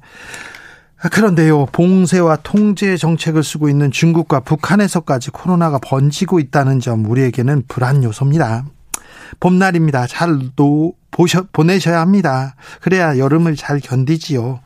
나가는 것, 모이는 것, 놀러 가는 것 이제 막을 수도 없습니다. 그런데 거리두기, 마스크 쓰기 잘해야 합니다. 오, 너무 밀집한 된 공간 피해야 합니다. 요즘 술집에 클럽에 사람이 가득가득해서 좀 걱정입니다. 따닥따닥 붙어서 아, 네. 그리고요. 손 잘 씻어야 합니다. 오늘 손 잘 안 씻는 아저씨를 4명이나 봤습니다. 그래서 좀 걱정입니다. 그냥 그렇다고요. 지금까지 주기자의 1분이었습니다. 윈터플레이 해피 버블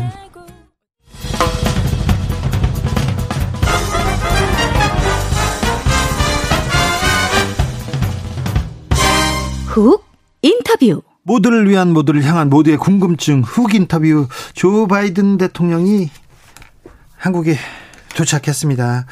지금 삼성전자 평택공장을 방문하고 있는데요. 내일은 윤석열 대통령과 정상회담 같습니다. 잠시 후에 윤 대통령을 평택 어, 삼성 공장에서 만날 것으로 보입니다. 한미 동맹 강화, 북핵 해법 찾기, 머리를 맞댈 텐데 어떤 내용이 나올까요? 한미 정상회담 그리고 북한을 대비하는 바이든의 자세에 대해서도 알아보겠습니다. 그리고 북한 상황도 좀 물어보겠습니다. 정한범 국방대 국방정책연구센터장 안녕하세요. 네, 안녕하십니까? 예. 정한범입니다.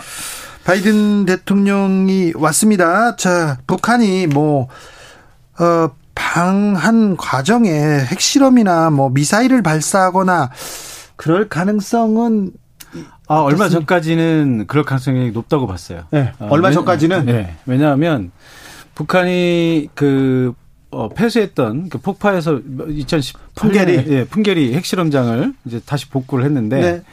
그게 이제 에, 뭐 입구만 좀 어, 붕괴된 상황이어서 네. 옆에를 뚫고 들어가서 새로 문을 내고 이런 상황을 봤을 때 아, 핵실험을 하기 위한 준비를 하는구나라고 하는 그런 느낌을 받았거든요. 4월쯤에 그 뭐 핵실험 준비가 거의 끝났다 이런 얘기도 들었습니다. 예, 지금은 뭐 우리 뭐 국정원뿐만 아니라 미국 쪽에서도 어, 핵실험이 임박했다라고 하는 그런 얘기들을 많이 하고 있기 때문에 뭐 핵실험을 할 준비는 분명히 한 게 맞아요. 그런데 방한 과정에 미국 대통령이 한국에 있을 때 군사 도발을 할까요? 그런데 이제 그 그래서 그러면 그 시점이 언제냐? 네. 아, 가장 극적인 타이밍을 노릴 것이다. 그러면 아 바이든의 방한 시점이다. 이렇게 이제 시나리오들이 대충 구성이 됐었는데 저는 약간은 조금 어, 회의적으로 보는 게 그렇죠. 예. 북한도 어, 간을 봐야 되거든요. 아, 간. 예. 전문 용어 나왔습니다. 예. 이, 이 저명한 학자께서 네. 상황을 좀 예. 지켜봐야 되죠. 아, 그렇죠. 이게 네. 어 자기들이 쓸 수 있는 카드가 여러 개가 있는데 네. 그 중에 어느 카드를 훅 써버리면 네. 나머지 카드들은 다 버려야 되거든요. 예. 근데 어떤 카드가 좋을지 아직 그 결정이 안 된 상황에서 어, 최악의 카드를 쓴다? 네. 사실 쉽지 않은 거고요. 예.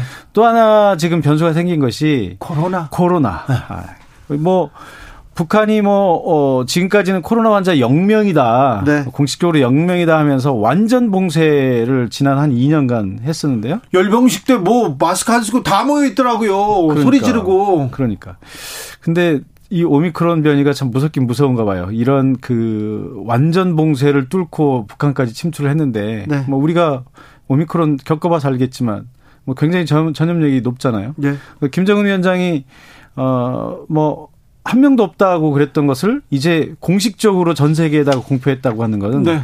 그만큼 이제는 숨기고는 넘어갈 수 없다고 하는 절박한 상황이라는 것을 스스로 인정한 셈이고요. 아니 그런데 우리나라에서 손을 내밀고 언제든지 돕겠다고 했는데 왜또 우리 손은 뿌리치고 중국 손만 잡고 있는 건지. 그러니까 좀 한심한 거죠. 그러니까 어 코로나라고 하는 이런 그 팬데믹이 어, 지연은 시킬 수 있지만 그걸 완전히 피해갈 수는 없는 거거든요. 예. 왜 그런 부분에 대해서 어, 북한 지도부가 그런 완전한 오판을 했는지 저도 이해가 안 되는데 네. 아, 초기에 대응을 했었어야죠. 그리고 그렇죠. 어, 국제사회의 지원 얘기가 나왔을 때 그걸 받았어야 되는데 그걸 끝까지 버티면 도대체 언제까지 버티겠다는 의도였는지 그걸 저도 이해가 안 되고요. 어, 지금 이제 에, 뭐 중국의 손을 먼저 잡, 잡는 것은 충분히 뭐 북한의 입장이 그럴 된다. 수밖에 그럴 수밖에 없다는 게 이해가 되는데 중국이 어 왜 문제가 되냐면 중국이 사실은 뭐 코로나 대응을 제일 잘한 나라처럼 알려졌지만 아니죠. 알고 보면은 아니에요. 왜냐하면 우리는 일상생활을 하면서 코로나 대응을 하는 거고 예. 중국은 역시 봉쇄. 완전 봉쇄를 통해서 한 거기 때문에 봉쇄가 풀리면은 이건 언제든지 무너지거든요. 아니 그리고 막을 수도 잡을 수도 없어요. 지금도 그럼요. 네. 못 봐. 뭐 이게 그러니까 아까 말씀드렸지만 지연은 시킬 수 있지만 언젠가는 터질 수밖에 없는 거거든요. 네. 그러면 이제 중국의 도움을 받는다는 얘기는 중국식 그 코로나 대응을 하겠다는 얘기인데 네. 아니 중국이 지금까지 해온 게 봉쇄고 봉쇄가 지금 중국도 터져가지고 전혀 해답이 아닌데 네. 지금 잘못된 문제를 풀고 있어요. 맞아요. 그리고 이제 중국이 가지고 있는 백신도 사실은 국제적으로 별로 네. 인정을 받지 못하고 있는데 중국 백신은 북한도 원하지 않는다면서요. 그러니까 그러니까 도대체 뭘 도움을 받겠다는 건지 저도 이해가 안 되고. 네. 그러면 결국은 중국 도움 받아 보다가 안 되면 결국 국제사회 손 내밀어야 되거든요. 예. 그런데 바이든이 방한한 상황에서 핵실험을 한다? 네. 물론 바이든이 왔을 때 도발한다라고 하는 것, 그러니까 핵실험이 아닌 다른 식의 도발도 위험하지만 네. 핵실험은 사실 국제사회에서 미국이 용납을 해주고 싶어도 해줄 수 없는 부분이에요. 왜냐하면 이건 국제 핵 레짐 자체를 뒤흔들어 버리는 거기 때문에. 네. 어, 뭐 이런 종합적인 상황을 고려한다면 네. 아, 바이든이 왔을 때 핵실험을 한다는 것은 정말 에, 이성을 상실하지 않는 한 불가능하지 않을까 이렇게 생각합니다. 지금 막 그 윤석열 대통령과 조 바이든 대통령이 만났습니다. 삼성전자 평택 공장에서 윤석열 대통령이 기다려서 영접을 했는데, 어, 이거는 좀 낯선 광경입니다. 예, 보통 이렇게 삼성전자 공장 이런 데서 만나는 것은, 네. 어, 보기 힘든 장면이죠. 네, 이건 네. 뭐 어떻게 이해해야 됩니까? 뭐 아무래도 이제 그 어. 기술 동맹이라고 하는 게 지금 가장 큰 이슈가 되고 있는데 네. 지금 그 미국이 이 최근에 최근 몇 년 동안 하고 있는 외교의 중심을 보면 네. 중국 견제라고 하는 게 가장 커요. 예. 중국 견제가 이제 물론 중국이 이 부상하고 있어서 미국의 패권 지위를 어 위협하고 있는 부분도 있지만 최근에 중국의 힘이 너무 커지다 보니까 국제 공급망 사슬에서 어 중국이 과거에 에, 보여주지 못했던 영향력을 보여주고 있어요. 근데 미국이 어찌할 수 없을 정도의 영향력을 보여주고 있는 이런 상황을 굉장히 위기 상황으로 느끼고 있고 네. 그래서 어이 국제 사회에서 필요로 하는 여러 가지 중요한 어그 소재들 어, 어 부품들 중에서 가장 중요한 것 중에 하나가 이제 반도체 아니겠습니까? 네. 이 반도체를 어 공급하는 어 주요 기업들 이런 기업들 중에 이제 삼성이 가장 어 영향력 있는 기업 중에 하나죠.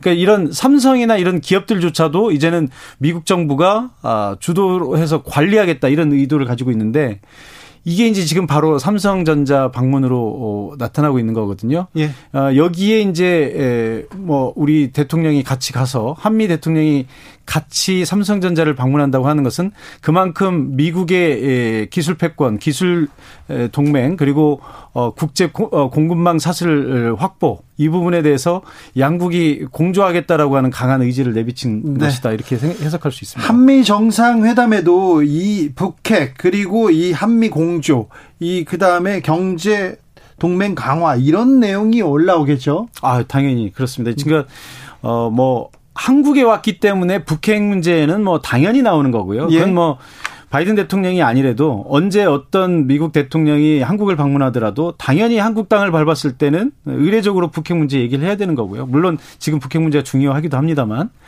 그렇다고 보면 어 이번 그 바이든 대통령의 한국 방문의 실질적인 의제는 기술 동맹, 경제 협력 그리고 국제 공급망 음, 사실 어, 확보 그리고 어 미국이 추구하고 있는 어그 소다자 협력체, 경제 협력체. 그러니까 네. 이제 우리가 공식적인 이름으로 이제 인도 태평양 경제 프레임워크라고 하는 용어를 쓰거든요. 그래서 네. IPEF라고 줄임말로 이렇게 얘기를 하는데 네. 아유 어려워요. 어, 이게 네. 이제 제일 핵심적인 어, 그런 어, 어 화두가 될 것 같습니다. 그런데 미국하고 가까워지는 거 좋습니다. 미국은 뭐 한국과 가장 가까운 친구였고요. 뭐 혈맹이라고 하죠. 가까워지는 것도 좋은데 외교적으로 중국도 조금 고려해야 될 사안인데 중국에선 발끈합니다. 어, 중국은 당연히 발끈하죠. 이런 네. 문제가 있으면 뭐 얼마 전까지 이제 우리가 쿼드라는 얘기 많이 들어봤어요. 예, 예. 네, 쿼드라고 이제 미국 과 일본이 중심이 돼서 호주 그리고 저기 인도양의 아, 아시아 태평양을 넘어서서 저쪽 인도의 인도양에 있는 인도까지를 포함시켜서 중국을 견제하겠다고 하는 이제 쿼드가 아, 이슈화가 됐고 그 쿼드에 한국 쿼드 플러스라고 하는 이름을 썼었죠. 쿼드가 네. 쿼드에 한국이 들어와라 이런 사인을 많이 줬었거든요. 네. 거기 들어가지 못한 이유가 이제 중국의 반발 때문이거든요. 네. 이 쿼드가 중국을 견제하고자 하는 미국과 일본의 의도를 담은 것이었기 때문에 한국이 들어가게 되면 사실 한국은 이제 안미 경중이라는 말 많이 쓰잖아요. 안보는 미국과 경제는 중국과 가장 네. 가깝기 때문에 어 지금 우리가 어그 우리 경제의 교역량의 1위 국가가 어, 중국이에요. 네. 그런 이제 중국 이 만약에 지난번 사드 때 보복한 것처럼 또 보복을 하게 되면 네. 우리 경제 성장률이 또 뭐 1년에 몇 퍼센트 이상씩 또 굉장히 충격을 받겠죠. 네. 그렇기 때문에 우리가 그 어, 중국을 의식해서 이제 쿼드에 들어가지 못했던 건데 요번에 다시 또 이제 IPEF라고 하는 네. 새로운 그러니까 어, 인도 태평양 경제 프레임워크라고 하는 이제 그러니까 이제 정치가 아니라 이제 경제적으로 뭔가 또 어, 어, 기구를 만들겠다고 하는 거거든요. 한국이 뭐 주도적으로 지금 들어가겠다고 얘기를 하고 있어요. 예, 이제 뭐 한국이 이 아마도 그럴 것 같아요. 이거는 그 쿼드하고는 달리 약간 이제 경제 중심이기 때문에 네. 약간 우리 정부로서는 쿼드보다는 좀 부담이 덜 하겠죠. 네. 그런데 아마 중국 입장에서는 여전히 기분 나빠할 가능성이 높습니다. 선거 과정 에서 네. 윤석열 후보 사드 얘기하는 것 이런 부분은 굉장히 좀 부담이 되지 않을까 그런 생각도 됐는데요. 아마 그 선거 과정에서 했었던 얘기지만 실제로 어, 뭐그 부분을 실행에 옮기기는 쉽지 않을 것 같고요. 그런 말을 네. 하는 것 자체가 좀 부담이지 않습니까? 뭐 그 얘기는 제가 네. 교수님 예. 네. 예 그래서 그 어, 어쨌든 그 IPF 같은 경우는 어 이제 경제 쪽이기 때문에 아무래도 네. 이제 군사 정치적인 쪽보다는 그래도 좀 어, 우리 정부가 좀 부담을 덜 갖고 있는 것 같긴 합니다. 네. 근데 여전히 이 중국에서 어, 이 부분에 대해서 아마 이제 좀 불쾌하게 나올 어, 불쾌하게 생각을 할 텐데 이번에 네. 지금 바이든 대통령이 왔을 때 성주 어, 성주 미군 사드, 사드 기지 있지 않습니까? 여기를 조금 적극적으로 좀 추진한다 이런 얘기도 나왔는데 여기서 좀 변화가 있을까요? 아, 그 얘기가 있었어요. 그러니까 사드를 추가로 배치한다기보다는 지금 이제 사드가 박근혜 정부 말기에 배치돼 있는 사드가 어떤 형태냐면 임시로 어, 그냥 배치해 있는 그런 예, 형태로 돼 있어요. 예. 그래서 여기에다가 아예 이제 구조물을 짓고 어 완전히 정주할 수 있게 이렇게 예, 하겠다라고 하는 얘기들이 이제 몇 번 나왔었는데 아마 이번에 사드 추가 배치가 아니라 그 부분을 할 것이다라는 얘기가 있었거든요. 네. 근데 어, 우리 정부 공식 입장을 보니까 네. 아, 이번에는 그게 아니다라고 네. 얘기를 한 걸로 봐서 이번에 그 얘기는 아닐 것 같습니다. 네. 어, 양 국가 원수가 이렇게 서 있는데요. 조 바이든 대통령이 가만히 있는데 좀 어, 윤석열 대통령은 계속 끄덕끄덕하고 이렇게 이렇게 얘기를 하는 모습이 네 저한테는 좀 마음에 걸립니다. 여기도 또 제 걱정거리가 하나가 있는데요. 한미일 군사훈련 하자 이렇게 계속 미국하고 일본하고 압박합니까? 어 군사훈련 뭐 압박이라기보다는 그동안 어, 미국 쪽의 입장은 항상 아, 그 미국을 중심으로 한 아, 미일 동맹 그리고 한미 동맹을 통해서 동아시아에서의 어떤 그 어, 안보 협력 네. 이것을 지속적으로 추구를 해왔고요. 어 그것은 뭐 지금이라고 해서 특별히 이 요구한다기보다는 미국은 계속 지속적으로 그런 입장을 갖고 일본이 있습니다. 가장 원하고 그, 그리고 미국에서 계속 압박했는데 한국에서는 안 했지 않습니까? 그러면 한미일이 군사훈련을 하면 동해에서 독도 앞바다에서 일본 함정과 우리 해군이 훈련하게 된다. 이거는 문재인 대통령도 절대 용납할 수 없다고 했었는데. 뭐 일본이 중요한 건 이제 중요한 건 일본이 한국 영토로 들어올 수 있냐 없냐 이게 이제 핵심인데 아마 그렇게 가지는 않겠죠. 그러지는 그, 않을 거라고 봅니다. 윤석열 정부가 그걸 결정하지는 않겠죠. 그러지는 쉽지 않을 겁니다. 왜냐하면 어, 일본과 어, 협력을 하는 차원과 일본이 우리 영토 내로 들어오는 것은 완전히 다른 문제거든요. 네. 우리 어, 국민 어, 감정상, 네. 국민 정서상 아, 일본이 유사시에 뭐 유사시라는 표현을 쓰더라도 일본이 한국 영토로 들어오는 것에서 우리 국민들이 극도의 거부감을 갖고 있기 때문에 이승만 정부도 이거는 절대 네, 용인하지 않았던 부분인데 쉽게 가지는 않을 것으로 봅니다. 그렇습니까? 네. 근데 유사시에 일, 일본군의 뭐 일본군에 그러진 않겠죠? 아, 그, 그렇게 돼서도 안 되고요. 그렇지 않을 근데 왜, 왜 그런데 윤석열 후보는 토론에서 그 얘기를 했고 그 이론을 주장하는 김태호 차장을 지금 계속 중용하고 있지 않습니까? 아, 그 부분은 제가 잘 모르겠습니다. 네. 네, 교수님, 뭐 정권이 바뀌더니 조금, 네. 네. 자, 어, 일본보다 한국을 방문하는 게 먼저 찾는 게 대단히 이례적이다. 의미가 있다고 김태호 차장이 얘기를 하던데 이게 큰 영향이 있을까요? 어, 뭐 두 가지 측면에서 볼 수 있겠죠. 뭐 일단 그 그동안 미국의 대통령이 한국을 방문할 때 네. 어, 항상 일본을 먼저 방문하는 항상 일본이 일본... 첫 번째 고려 대상이었죠. 그렇죠. 예. 지금 뭐 일본 저 미국의 동아시아 정책의 핵심은 당연히 일본이기 때문에 네.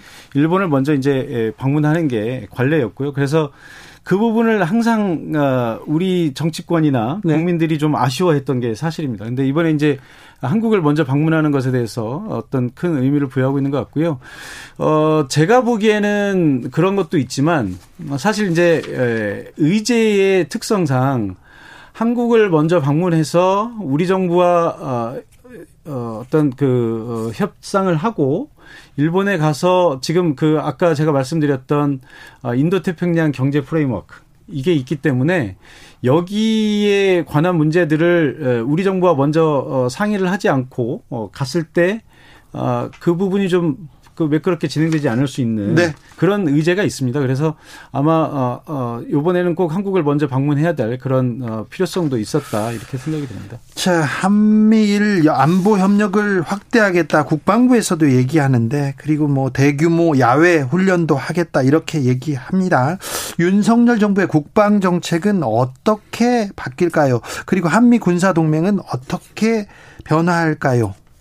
어, 국방 정책 어, 뭐 기조가 이제 할 말은 한다라고 하는 분위기이기 때문에 어 미국 아, 북한이 그전에는 그 전에도 할 말은 했지 않습니까? 할 말은 했죠. 네. 네. 세게 했죠. 네. 근데 이제 더 세게 하겠다 이런 음, 기조기 때문에 어 북한의 뭐 핵 도발이나 뭐 미사일 도발이나 이제 이런 게 있으면 아마 이제 강경한 음, 대응을 할 것 같고요. 특히 이제 어 핵심으로 생각하는 것이 이 그 한미 동맹의 강화라고 이렇게 얘기를 하고 있습니다. 지금 이제 어 한미 동맹의 강화라고 하는 내용 중에 핵심은 아마도 그 확장 억제의 어떤 그 실효성 있는 확장 억제의 모습이라고 하는데 확장 억제라고 하는 것은 이런 의미거든요.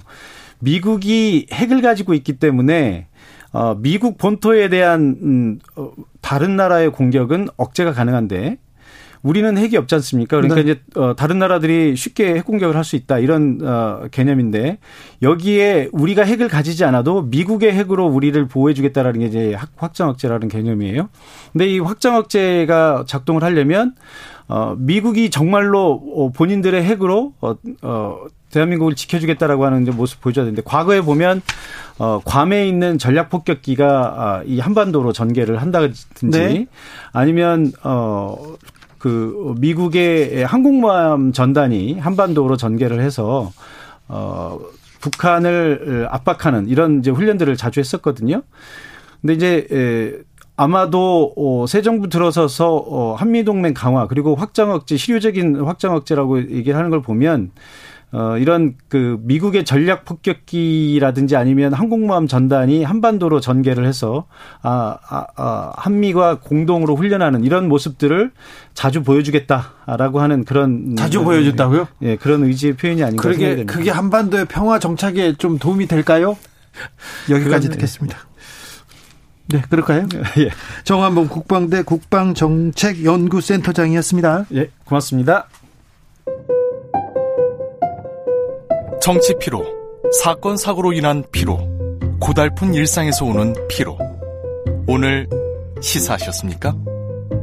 경험해 보세요. 들은 날과 안 들은 날의 차이. 여러분의 피로를 날려줄 저녁 한 끼 시사. 추진우 라이브.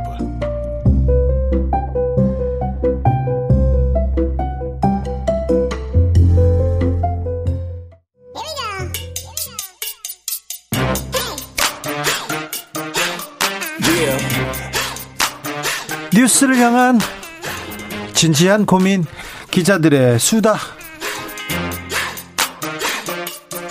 라이브 기자실을 찾은 오늘의 기자는 미디어 오늘 정철웅 기자입니다. 안녕하세요. 네. 5.18이 지나갔습니다. 근데 반성하는 언론을 찾아보기가 힘들더라고요. 없더라고요. 아, 예, 그렇죠. 네. 찾기가 좀 어렵죠. 특히 네. 채널A 좀 기대했는데. 네. 이번에도 반성 안 하더라고요. 네, 5.18 당시에도 5.18 광주 시민들을 폭도라고 했었습니다. 가장 먼저 어, 광주 시민들이 한 일이 언론사에 불을 지르는 일이었는데 그럴 수밖에 없다 없었다고 합니다. 예, 그때 아, 광주 MBC가 불에 탔었죠. 그렇죠. 그리고 9년 전에 채널A랑 TV조선에서 북한군 개입설을 유포했었는데. 네, 정말 말이 안 되는 일. 김군 그 그때 다 만들었는데 네. 그 부분에 대해서 반성을 안 해요. 예, 제대로 된 사과가 아직 아직도 없었어요. 예, 부족하다고 생각하고 있습니다. 네. 그리고는 음, 정권 초라하고 허니문 기간이어서 어느 정도 인정한다고 하더라도 상서로운 무지개 떴다 이런 기사만 계속 나오고 있고요. 예, 그래서 요즘 제 주변에서도 아 요즘 정말 기사를 못 보겠다. 네. 기사를 의도적으로 안 본다라는 분들이 좀 계십니다. 네네. 스트레스 쌓인다고. 네. 그리고 어, 또 열심히 쓰는 기사도 있습니다. 얼굴 천재 한동훈, 넥타이 얼마짜리다, 김건희 안경 얼마짜리다 이런 기사는 계속 나와. 이런 기사가 뉴스 네. 가치가 있는지 없는지 기자들이 잘 알잖아요. 근데 왜 계속 이게 이런 기사가 이어지는 건가요? 뭐 당연히 장사가 되니까 쓰는 건데요. 저는 이제 그런 기사도 쓸 수는 있다고 보는데 네. 문제는 소위 말하는 주류 언론까지 그런 기사를 써대니까 문제다라는 네. 생각이 드는데 그런 기사만 또 포털에 또 예. 뭐 메인에 꽂혀요. 그러니까 해외 같은 경우는 뭐 옐로우 페이퍼라고 해서 황색지들이 그런 가십성 기사를 씁니다. 네. 근데 우리나라는 뭐 소위 말하는 메이저 언론까지 그런 기사를 써대니까 네. 심각한 문제인 것 같습니다. 그리고 저 광화문 지나다 깜짝 놀랐는데 프레스센터 예.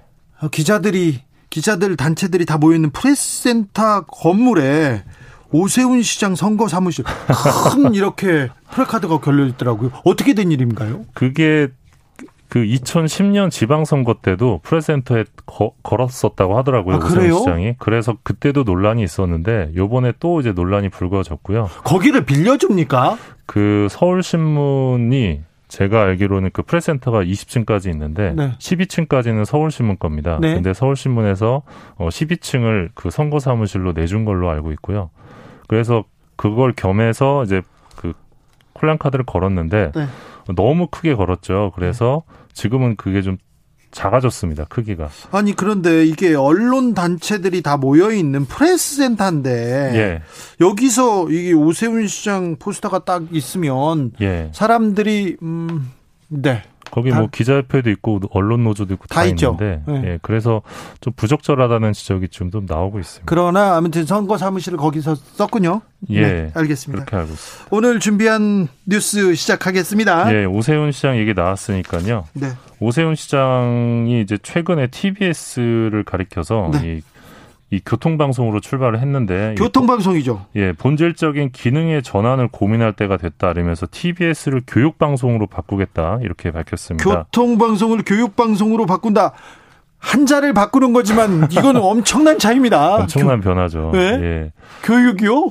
그래서 너무 좀 황당하다는 반응이 많, 은데 네. 어, 이분 이야기를 들어보면 이게 나는 서울시의 홍보 수단으로 TBS를 쓸 수 있지만 그걸 포기하고 지금 방송 기능을 바꾸겠다는 거다. 그러면서 일단 방송 장악 의도는 사실이 아니다라고 주장을 하고 있고요. 네. 그리고 서울시의 평생교육 시스템이 이 방송과 연결되면 훨씬 더 교육이 원활해진다라고 이제 취지를 밝히고 있습니다. 그러면서 시의회가 국민의힘이 절반 이상을 확보하게 되면 이 조례를 바꿀 수 있고 이 서울시 미디어 재단의 조례를 바꾸게 되면 이 본격적으로 교육 방송 전환을 논의하겠다는 게 어, 오세훈 시장의 입장인데 일단 언론이 이걸 많이 받아썼거든요. 네. 근데 여기서 이제 오세훈 시장이 간과하고 있는 부분이 있는데 네. 어, 서울시 그 TBS 미디어 재단 재단이 이 방송통신위원회로부터 그 재승인을 받은 거거든요. 예. 근데 거기 보면 TBS의 기능이 있습니다. 정해져 있는 기능이 있는데 그 기능을 지금 완전히 바꾸겠다는, 바꾸겠다는 건데 그러면 방통위 심의 의결을 거쳐야 됩니다. 근데 네. 지금 방통위를 거의 뭐 패싱하고 내가 그냥 시장이 되면 마음대로 바꾸겠다 이런 식의 지금 주장을 어, 뭐 연합뉴스 인터뷰나 각종 라디오에서 지금 쏟아내고 있어서 아, 예산도 다 깎고 많이 깎고 그랬는데 뭐 예, 그런... 예산 같은 경우도 전년 대비 55억 원이 감소를 했는데 지금 TBS가 서울시 재정 의존도가 72.8%입니다. 그래서 그리고 아시겠지만 TBS는 상업 광고를 못하게 지금 제도가 막혀 있어가지고 네. 서울시 출연금 비중이 절대적인데 네. 아마도 오 시장이 재선에 성공을 하면 좀 더 TBS를 향한 압박이 좀 거세지지 않을까 이런 어, 예상, 예상이 나오고 있어서 이거는 언론자의 침해 아니냐라는 주장도 네. 나오고 있는 상황입니다. 지금 거기 있는 사람들이 춥다고 하는 분들이 맞는데 네. 네. 왜 제가 더 추운지 모르겠습니다. 자 그리고요 다음 만나볼 뉴스는요. 예, 그 조선일보 소식인데요. 네. 어, 최근 10년간 이 조선일보에 입사한 기자가 106, 106명인데 네. 이 중에 40명이 퇴사했다고 합니다. 아, 이게 40명이나요? 예, 그러니까 거의 한 40%가량이 퇴사를 한 건데 네. 이게 노동 조선일보 노동조합의 조사 결과입니다. 어, 예. 근데 이거를 왜 가져왔냐면 뭐 이게 비단 조선일보만의 문제가 아니라 언론계 전반적으로 기자직이 인기가 없습니다. 그렇죠? 점점 없어져요. 예, 뭐 진행자께서 훨씬 더 잘 아시겠지만 사라져가는 직업 중에 하나입니다. 직업은 아니지만 네 기자 기자로서 내가 이 사회에 보탬이 되겠다 이렇게 시작한 기자들이 그만두는 사람들 많습니다. 예, 미디오널 같은 경우도 이제 채용을 하면 경쟁률이 이제 나오잖아요. 네. 신입 기자 경쟁률. 근데 매년 좀 떨어지는 느낌인데 예. 저희만 그런 게 아니라 다른 언론사들도 경쟁률이 좀 떨어지고 있는 추세더라고요. 예전에는 뭐, 뭐 학교에서 가장 우수한 사람들이 언론계에 지망하는 사람들이 많았는데 지금은 꼭 그렇지도 않다고 합니다. 네, 물론 여전히 뭐 시사인은 최고의 뭐 언론사로 경쟁률이 네. 매우 높지만 네. 아무튼 조선일보 소식을 가져오자면 이 조선일보 기자들이 이 회사에 만족을 못 하고 있다고 합니다. 네. 노보 내용을 보면 조선일보 기자 위상이 과거엔 판검사 못지 않았을지 모르지만 아, 네. 지금은 로스쿨 스타트업을 향한 징검다리 스펙 이직 사관학교가 된 것 같아 씁쓸하다 이런 네. 내용이 나왔습니다. 과거에도 뭐 못지 않았을지는 모르지만 이거는 또 내부에서 보는 거고요. 예. 예. 그리고 이제 좀 뭐 유의미한 대목은 네. 이제 조선일보 조직 문화에 대한 비판의 목소리가 내부에서 나왔다는 건데요. 네, 좀 경직돼 있죠? 예, 조선일보 기자들 얘기가 이제 노부에 나온 내용을 보면 아직도 고성과 욕설이 낯설지 않은 조직 문화를 언제까지 견딜 수 있을지 모르겠다. 네. 그리고 연휴는 물론이고 휴가조차 눈치를 봐가며 써야 하는 이 시대와 동떨어진 현실이 바로 우리 회사다. 네. 그리고 저렇게 되지는 말아야지 하는 직장인만 출세하는 곳이다. 아, 네. 네, 뭐 이런 지역들이 나오고 있습니다. 그래서 지금 조선일보 내부는 언제든 기회만 기회만 있으면 어, 이직을 주, 준비하는 그런 저연차 기자들이 많은 분위기로 보이는데요. 네. 어, 요즘은 이제 뭐 조선일보뿐만 아니라 다른 언론사도 그렇고 이 대기업 홍보팀과 안면을 틀 수 있는 출입처가 인기라고 합니다. 점점 그래요. 경제, 그 다음에 레저 있지 않습니까? 여행 기자가 가장 또 지금 각광받습니다. 예전에는 정치부, 사회부, 검찰팀, 이렇게 사건팀 네. 이런 데에서 주도권을 가졌던 언론사의 시대는 끝나고요. 지금은 경제팀이 거의 뭐 가장 큰 힘을 가지고 있습니다. 예, 맞습니다. 그리고 특히 이제 그쪽으로 출입을 배정받으면 또 이제 결혼을 한다라고 청첩장을 돌리면 네. 혼수, 예. 혼수품이 달라진다. 네, 혼수품이 달라지고. 근데 그거 그런 거 이제 기명란법 위반이죠. 그렇죠. 네. 그런 시대는 지났어요. 네. 일부 사례입니다. 아주 극히 일부 사례예요. 아, 예, 예전에 사례입니다. 예전에 예, 옛날에 다 그랬어요. 네. 옛날에 거의 그랬는데 거의 그랬는데 지금은 그렇게 하면 안 됩니다. 근데 네, 아직도 맞습니다. 아직도 뭐뭐 뭐 예. 그렇게 뭐 예, 그래서 출입처에서 결혼 결혼 시기가 임박한 기자를 일부러 그쪽 출입처로 산업부로 예, 보내는 경우도 맞아요. 있었다고 하는데요. 네. 아무튼 예, 그러니까 예전에는 뭔가 뭐랄까요 그 지사 의식이라고 할까요? 네. 뭐 그런 내 내 어떤 삶을 바쳐서 네. 뭐 세상을 한번 바꿔보겠다. 네. 뭐 주진우 기자 같은 경우가 네. 있었는데 지금은 이제 저는 휴가도 하루도 안 깜빡했어요. 아, 근데 이제는 세상이 그러면 안 되죠. 네. 네. 그러면 안 되죠. 예, 지금은 전 여름 휴가 한 번도 안 갔어요. 그러면 안 됩니다. 아, 여기서 또 이제 죄송합니다. 네, 네. 어떤 그 세월의 갭을 느끼게 네, 되는데 그렇죠. 네. 요즘 기자들은 6시에 퇴근해야 됩니다. 네. 예, 주말에는 쉬어야 되고요. 네. 주말에 사건 사고 터지면 어떻게 해요? 뭐 다른 사람이 커버하겠죠. 누군가 커버해야 되는데 네. 커버가 잘 안 되죠. 사실 네. 예전보다는. 그래서 이제 조선일보 고창급 기자들이 좀 불만이 있다고 합니다. 후배들을 네. 향해. 점점 지면의 밀도가 떨어진다는 건데 사실 아시겠지만 노동력을 그 시간을 갈아 넣을수록 사실 기사의 질은 좋아집니다. 예. 근데 이제 점점 그런 분위기가 아니기 때문에 네. 뭐 시대가 변하고 있는데 그 와중에 이 기자에 대한 어 매력도 점점 떨어지고 있는 것 같습니다. 근데 이거는 비단 뭐 기자들의 문제도 좀 있기 때문에 네. 예. 그렇죠. 복잡하네요. 네. 조선일보의 노동 환경도 좀 개선돼야 될 것 같습니다. 인권 그렇습니다. 그리고 좀 가장 경직된 문화를 네. 어, 조직 문화를 가지고 있는 곳이 조선일보입니다. 그렇습니다. 한결에도 조금 경직됐어요. 그 얘기는. 네, 이런 문화가 하겠습니다. 좀 바뀌어야 예. 오래 다닐 수 있을 것 같습니다. 다음 만나볼 네. 이야기는요. 어, 어, 지방선거가 코앞인데요. 네. 전직 언론인들이 30여 명 가량 이제 도전장을 냈습니다. 예. 어, MBC 기자 출신 김은혜 전 의원 아시겠지만 아, 그렇죠. 국, 예, 기자 출신이었어요. 예, 경기도지사 후보로 나왔고 기자를 하다가 청와대에 갔죠. 청와대에 갔다가 KT로 갔다가요. 네. KT로 갔다가 그 다음에 다시 어, 국회의원이 됐다가요. 네. 그리고 대통령 인수위에 갔다가 인수위에서 예. 그리고 KT에서 잠깐 MBN에서 앵커 하시다가 아 그렇군요. 예, 네. 화려하십니다. 네. 그리고 중앙일보 기자 출신인 정순균 강남 강남구청장 민주당 네. 후보로 지금 어, 재선을 노리고 있고 네. 역시 중앙일보 기자 출신 이상일 전 의원 네. 지금 국힘 소속으로 용인시장 도전하고 있습니다. 네. 그리고 월간 말기자 출신이죠 최민희 전 의원 어, 남양주시장 민주당 후보로 나선 상황입니다. 많이 있네요. 네. 네. 여기까지 올까요? 네. 네. 감사히 잘 들었습니다. 기자들의 수다 미디어 오늘 정철훈 기자였습니다. 고맙습니다. 교통정보센터 다녀올게요. 이현 씨.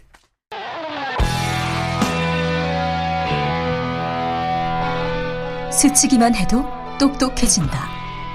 드라이브 스루 시사 주진우 라이브.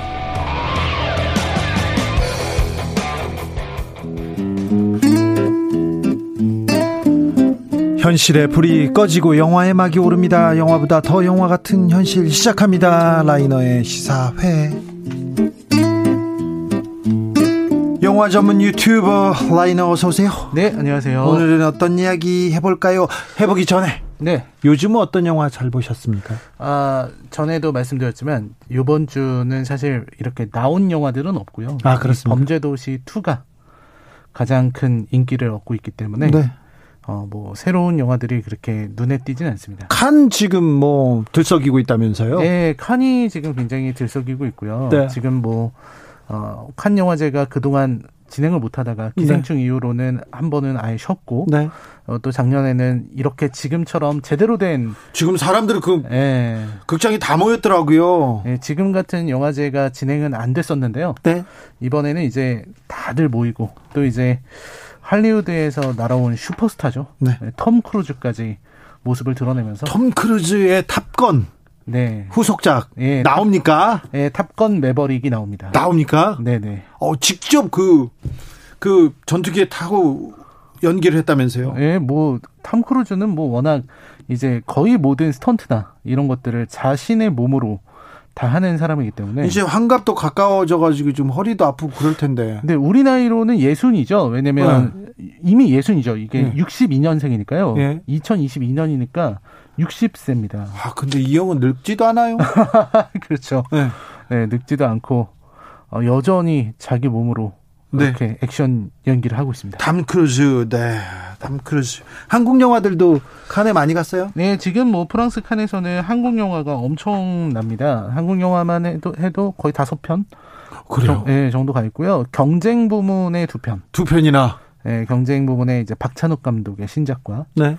이제 고레에다 히로카즈 감독의 브로커라는 또 신작이 있어요. 네. 그래서 그게 이제 올라가 있고요. 네. 또 비경쟁 부문에도 이정재 감독, 이정재 배우가 이제 정우성 그러니까요. 친구 정우성과 함께 어, 만든 영화도 가 있고요. 고레이다 히로카즈 감독의 한국 영화요? 네네. 좀 신기하네요. 네, 신기하죠. 이 고레이다 히로카즈 감독이 이제 한국이랑 되게 각별한 인연이 있는 거는 그 전부터 되게 유명했고 예. 또 이제 고레이다 히로카즈 감독이 워낙 한국 배우들을 이렇게 좋아하고 하다 보니까 강동원 나옵니다. 네, 강동원 나오고요. 송강호 네, 나오고요. 네, 강동원. 아이유. 네, 아이유도 나옵니까? 네, 아이유도 나옵니다. 아이유까지 알아봤어요? 배두나. 예, 아이유를 그 아이유 씨가 이제 했던 드라마 중에서 나의 아저씨. 네. 그 드라마를 보고서 어 아이유에 반했다. 네. 이런 얘기를 하기도 했었습니다. 네. 그래서 뭐 이제 칸 영화제 사실 세계 최고 권위의 칸 영화제인데 네. 이칸 영화제에서 한국 영화들이 이렇게 약진해 있고 또 이제 배우 송강호 같은 경우는 지난해는 심사위원이었죠. 네, 그랬는데 이번에는 또 나무주연상 후보로 이렇게 손꼽히고 있어서 한국 영화, 한국 문화의 기세가 진짜 대단합니다. 네, 그리고 이제 또 더 대단한 거는 이 두 작품 박찬욱 감독과 예. 고레이다 히로카즈 감독의 작품이 이 되게 수상 가능성도 수, 있어요. 예, 수상 가능성이 높아서 순위가 좀 이렇게 칸 영화제는 전통적으로 좀 수상 가능성이 높은 작품일수록 이제 뒤에 배치된다고 하는데 네. 근데 거의 뭐 마지막에 개봉 일시가 바로 직전에 이렇게 돼 있어서 네. 이것도 어쩌면 수상작이 나오는 거 아니냐 네. 이런 기대감도 있습니다. 어 대단합니다. 네 그런 상황으로 정말 한국 영화는 세계적인데요. 네. 아 그것과는 상관없이 또 이번 칸 영화제에 어떤 주제라고 할까요? 네. 칸 영화제가 이렇게 집중하고 있는 것은 반전입니다. 반전 평화. 네, 반전 평화죠. 네. 이제 우크라이나 전쟁을 염두에 두고 있는 그런 선택인 것 같은데요. 젤렌스키가 화상으로 또 연설을 하더군요. 네, 칸에서. 그렇습니다. 그래서 칸 영화제 선택처럼 그리고 또 젤렌스키 대통령의 말처럼 영화계가 더는 침묵하지 않고 세계 평화를 위해서 그리고 또 전쟁의 참혹함, 위험성에 대해서 목소리를 내야 한다고 생각을 합니다. 네. 네. 그런 이유에서 오늘은요, 그간 칸 영화제에서 황금 종려상을 받은 작품 중에 네. 전쟁을 다룬 작품을 한 편 가지고 왔습니다. 어쩌면 벌써 예상하시는 분들이 있을지도 모르겠는데, 바로 켄 로치 감독의 보리밭을 흔드는 바람입니다. 아, 켄 로치. 켄 로치 감독은 어떻게 노동자의 정서를 좀 대변하고 진보적인 지성인이죠. 네, 맞습니다. 훌륭한 켄, 사람입니다. 굉장히 훌륭하신 분이고요. 네. 켄 로치 감독의 작품을 어 여기 주진우 라이브 시사회에서도 한번 네. 소개했던 적이 있습니다. 예. 미안해요 리키라는 영화를 한번 얘기를 했었었는데 예. 아, 켄 로치는 이제 영국의 어떤 네, 리얼리즘 영화로 되게 유명하고요. 그렇죠. 네. 그리고 이제 노동 영화 이런 네. 걸로 정말로 유명한 지성인인데 네. 이 보리밭을 흔드는 바람은 켄 로치가 만든 전쟁 영화면서 네. 이 내용 자체는 아일랜드 내전을 그리고 있는 작품입니다. IRA 얘기였어요. 참 보면서 조금 뭐 그리고요 아일랜드 얘기를 할 때마다 또 한해 정서가 이렇게 흐르고 있어서 아, 네네. 아 우리 한국 사람들이 보면요 굉장히 많은 생각을 하게 됩니다. 그렇죠. 네. 한해 정서가 없을 수가 없는데요. 네. 아, 이 줄거리를 이제 말씀을 좀 드리면 자 보리밭으로 들어가 보겠습니다. 네, 보리밭을 흔드는 바람인데요. 이게 1920년대 이때가 배경입니다. 그리고 어, 주인공 데미언, 데미언은 아일랜드의 의사인데 네. 런던에 가서 병원을 개업하려고 해요. 네. 그리고 데미언의 형 테디. 네. 테디는 IRA, 네. IRA라고 하죠. 예. 그 아일랜드 공화국 정교군이라고 할 수 있을 것 같습니다. 네, 무장 봉기를 또 꿈꾸는. 네. 무- 이, 이, 이렇고 있는데, 그러니까 영국의 당시 식민지이기 때문에 네. 그래서 여기 지역구의 지휘관을 맡고 있는 사람이 테디입니다. 네. 그러니까 두 사람이 그렇게 이렇게 가까울 수가 없어요. 예. 왜냐면 테디의 입장에서는 네. 아니 영국 런던까지 가서 의사를 하겠다는 게 영국하고 잘 지내야 돼. 우리는 힘이 없어. 음, 네. 이렇게 잘 지낼 수밖에 없어. 이렇게 얘기하는 사람이고. 네, 데미언은 그렇고 네. 테디는 그게 말이 되느냐. 죽더라도 우린 싸워야 된다고. 우리. 독립을 위해서 네. 목숨을 바쳐야 되지 않겠느냐 이런 얘기가 나오는데요. 여기서 초반에 되게 중요한 사건이 나와요. 네. 이게 뭐냐면 이 영국에 이 친구들이 모여가지고 공 우리로 치면은 공차기 놀이를 하는 거고 거기는 이제 전통적으로 막대기 같은 걸로 이렇게 공을 치는 스포츠를 네. 하고 있었습니다. 우리나라로 치면은 그냥 공터에서 친구들이 모여서 공을 차고 있었던 건데 네. 거기에 이제 공증 집회를 금한다라는 법을 어겼다는 이유로 이제 영국의 아일랜드 경찰이 들이닥칩니다. 공차기, 제기차기 하고 있는데 그걸 가지고. 네. 네, 그걸 가지고 와서 네. 너네들 다 아일랜드 사람 아니냐? 네. 이렇게 얘기를 하고 이들을 신문하기 시작해요. 예. 그리고 이제 아일랜드 말로 하면은 이제 모욕을 줍니다. 사투리를 쓰지 말고 영어로만 대파라. 영어로만 말해야 된다. 이렇게 네. 얘기를 하는데 여기 미하일이라는 친구가 있었는데요.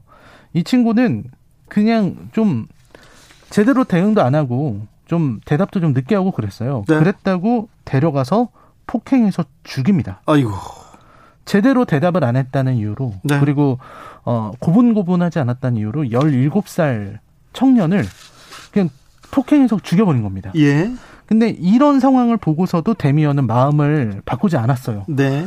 영어로 영어로 말하지 않아서 죽은 게 순국이냐 막 이런 대응을 하는데 결국은 기차를 타고 런던으로 가기 위한 장소에서 이제 기차에서 영국군이 아일랜드의 철도기관사 그리고 영무원을 폭행하는 모습을 보게 됩니다. 예. 어, 그 영국군에 협조하지 않겠다는 이유로 영국군을 태워주지 않겠다는 사람들이었는데 그 사람들이 얻어맞고 있고 그 사람들을 치료해 주면서 마음을 바꿔서 이제 데미언도 IRA에 들어가게 되죠. 이제 투사의 투사로 아, 변합니다. 그렇습니다. 투사의 어떤 영국 아일랜드의 독립을 위해서 네. 싸우게 되는 건데요. 여기에서 이제 진짜 어, 테디와 데이미언이 뭐 여러, 나름대로 열심히 활동도 하고 이제 체포도 되고 고문도 당하고 어, 별별 일들이 다 있었습니다. 어, 그러면서 이제 조금씩 조금씩 중간에 이제 배신자도 나오게 되고요. 이런 여러 일들이 나오게 되면서 계속해서 활동을 하게 되었던 것이죠. 데미안이 그 Peaky Blinders인가요? 아, 데미안이 킬리언 머피. 그렇죠. 네. 유명한 사람이죠. 맞습니다. 킬리어 머피입니다. 네. 그렇습니다. 그래서 이제 이 IRA의 이야기가 되게 중요한데 여기서 자기들이 이런 여러 활동들, 특히 이제 뭐 영국군을 중간에 습격을 한다든가 이런 항쟁들을 계속해서 이어지면서 아일랜드에는 조금씩 어, 변화가 생기게 되고요. 예. 그리고 결국 자치 정권이 수립돼 가지고 여기에서 재판도 하게 돼요. 네. 아일랜드 재판 모두 아일랜드 사람으로 돼 있는데 여기에서 이제 고리 대금업 하는 이런 자본가의 모습을 두고서 그걸 놓고서 이제 어 테디를 중심으로 한 이쪽 파랑 또 원리 원칙주의자들이 대립하게 되는 상황도 벌어지게 되고요. 예. 어 이런 상황에서 이제 데미언은 자신의 연인인 시네이드에게 크리스를 죽인 아, 앞에 이제 크리스 죽인 일이 있었는데 이런 네. 얘기도 하게 되고 이러면서 이야기는 계속 진행을 됩니다. 그리고 이 투쟁의 결과 어, 영국과 아일랜드 사이에는 협정이 체결이 돼요. 예. 근데 이 협정의 내용이 받아들이기가 좀 어려웠습니다. 왜냐하면 협정 내용은 이 북아일랜드 네. 얼스터 네. 6주를 영국령으로 남기고 아일랜드는 공화국으로 독립하는 게 아니라 아일랜드 자유국으로 남는다. 뭐 이런 식의 얘기입니다. 예. 그리고 아일랜드 자유국은 영국 국왕에게 충성을 맹세해야 한다. 이런 내용입니다. 예. 그래서 이걸 줄여서 말씀드리면 아일랜드를 남부와 북부로 분단을 시키고 완전한 독립이 아니라 여전히 영국령으로 남게 된다는 이야기였는데요. 네. 이게 원칙파 입장에서는 받아들일 수가 없었습니다. 예.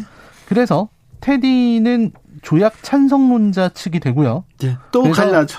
여기서 아일랜드 자유국의 육군 장교가 됩니다. 예. 근데 데미언은 오히려 이를 거부하고 새롭게 만든 조약 반대파 아니알A에 몸을 담습니다. 이 지금 식민지배에서 벗어났는데 거기에서도 이제 남과 북이 갈리는 거예요. 우리하고 비슷해. 네, 식민지배에서 벗어나서 남과 북이 갈렸고 예. 거기에서 이제 형제가 또 갈렸어. 갈린 거죠. 네. 이 형제가 갈려서 이제 적이 된 겁니다. 네. 어, 그리고선 이제 이들 사이에서의 이제 내전이 일어나게 되는데 네. 이게 바로 아일랜드 내전입니다. 아, 그렇죠. 네, 굉장히 너무 설명만 들으셔도 굉장히 슬픈 내전이라는 걸 알 수 있을 것 같은데요.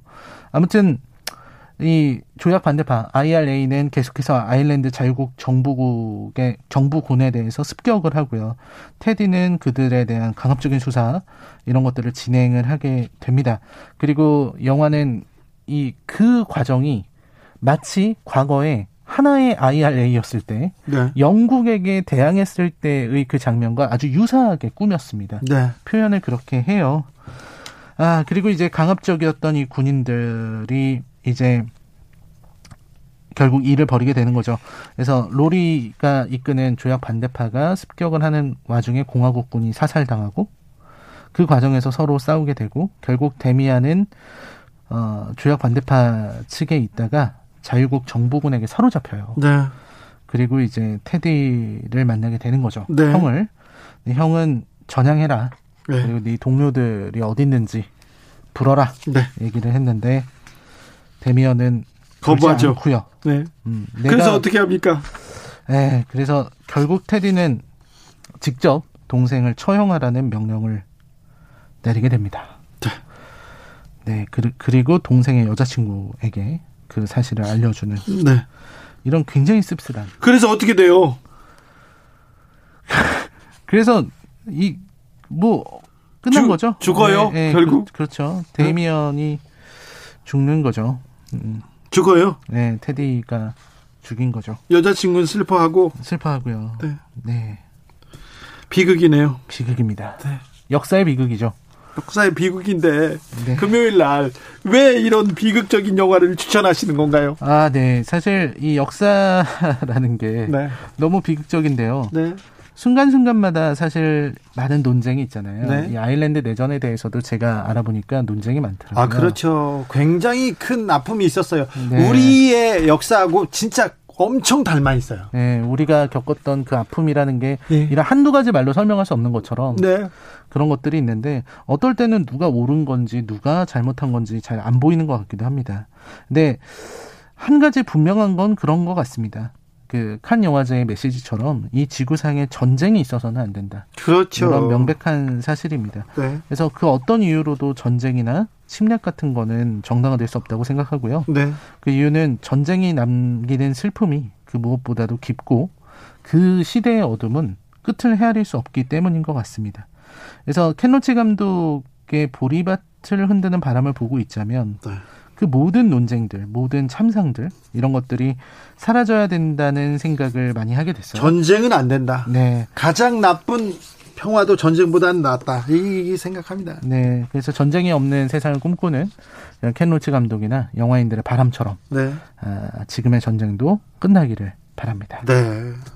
전쟁은 결코 답이 아닙니다. 이렇게 충돌은 결코 답이 아닙니다. 맞습니다. 평화로 가야 되는데 평화가 그렇게 소중한데 그 평화를 잃어버리고 사는 것 같아요. 그 네. 소중함을. 그리고 막 자꾸 대결하자고 하고 공격하자고 하고 그러는데 그러면 안 됩니다. 맞습니다. 특별히 우리는 평화가 가장 중요하고 평화가 밥이고 답이고 모든 것입니다. 자, 오늘도 감사했습니다. 시사회 오늘은 보리밭을 흔드는 바람 들어봤습니다. 라이너 감사합니다. 네, 감사합니다. 스콜피온스의 Wind of Change 들으면서 주진우 라이브 여기서 인사드립니다. 오늘 돌발 퀴즈의 정답은 LOVE 아니었습니다. 근데 사랑이 제일 중요해요. 평화가 제일 중요하다는데 정답은 IPEF였습니다. 네. 하, 저는 내일 오후 5시 5분에 주진우 라이브 스페셜로 돌아오겠습니다. 지금까지 주진우였습니다.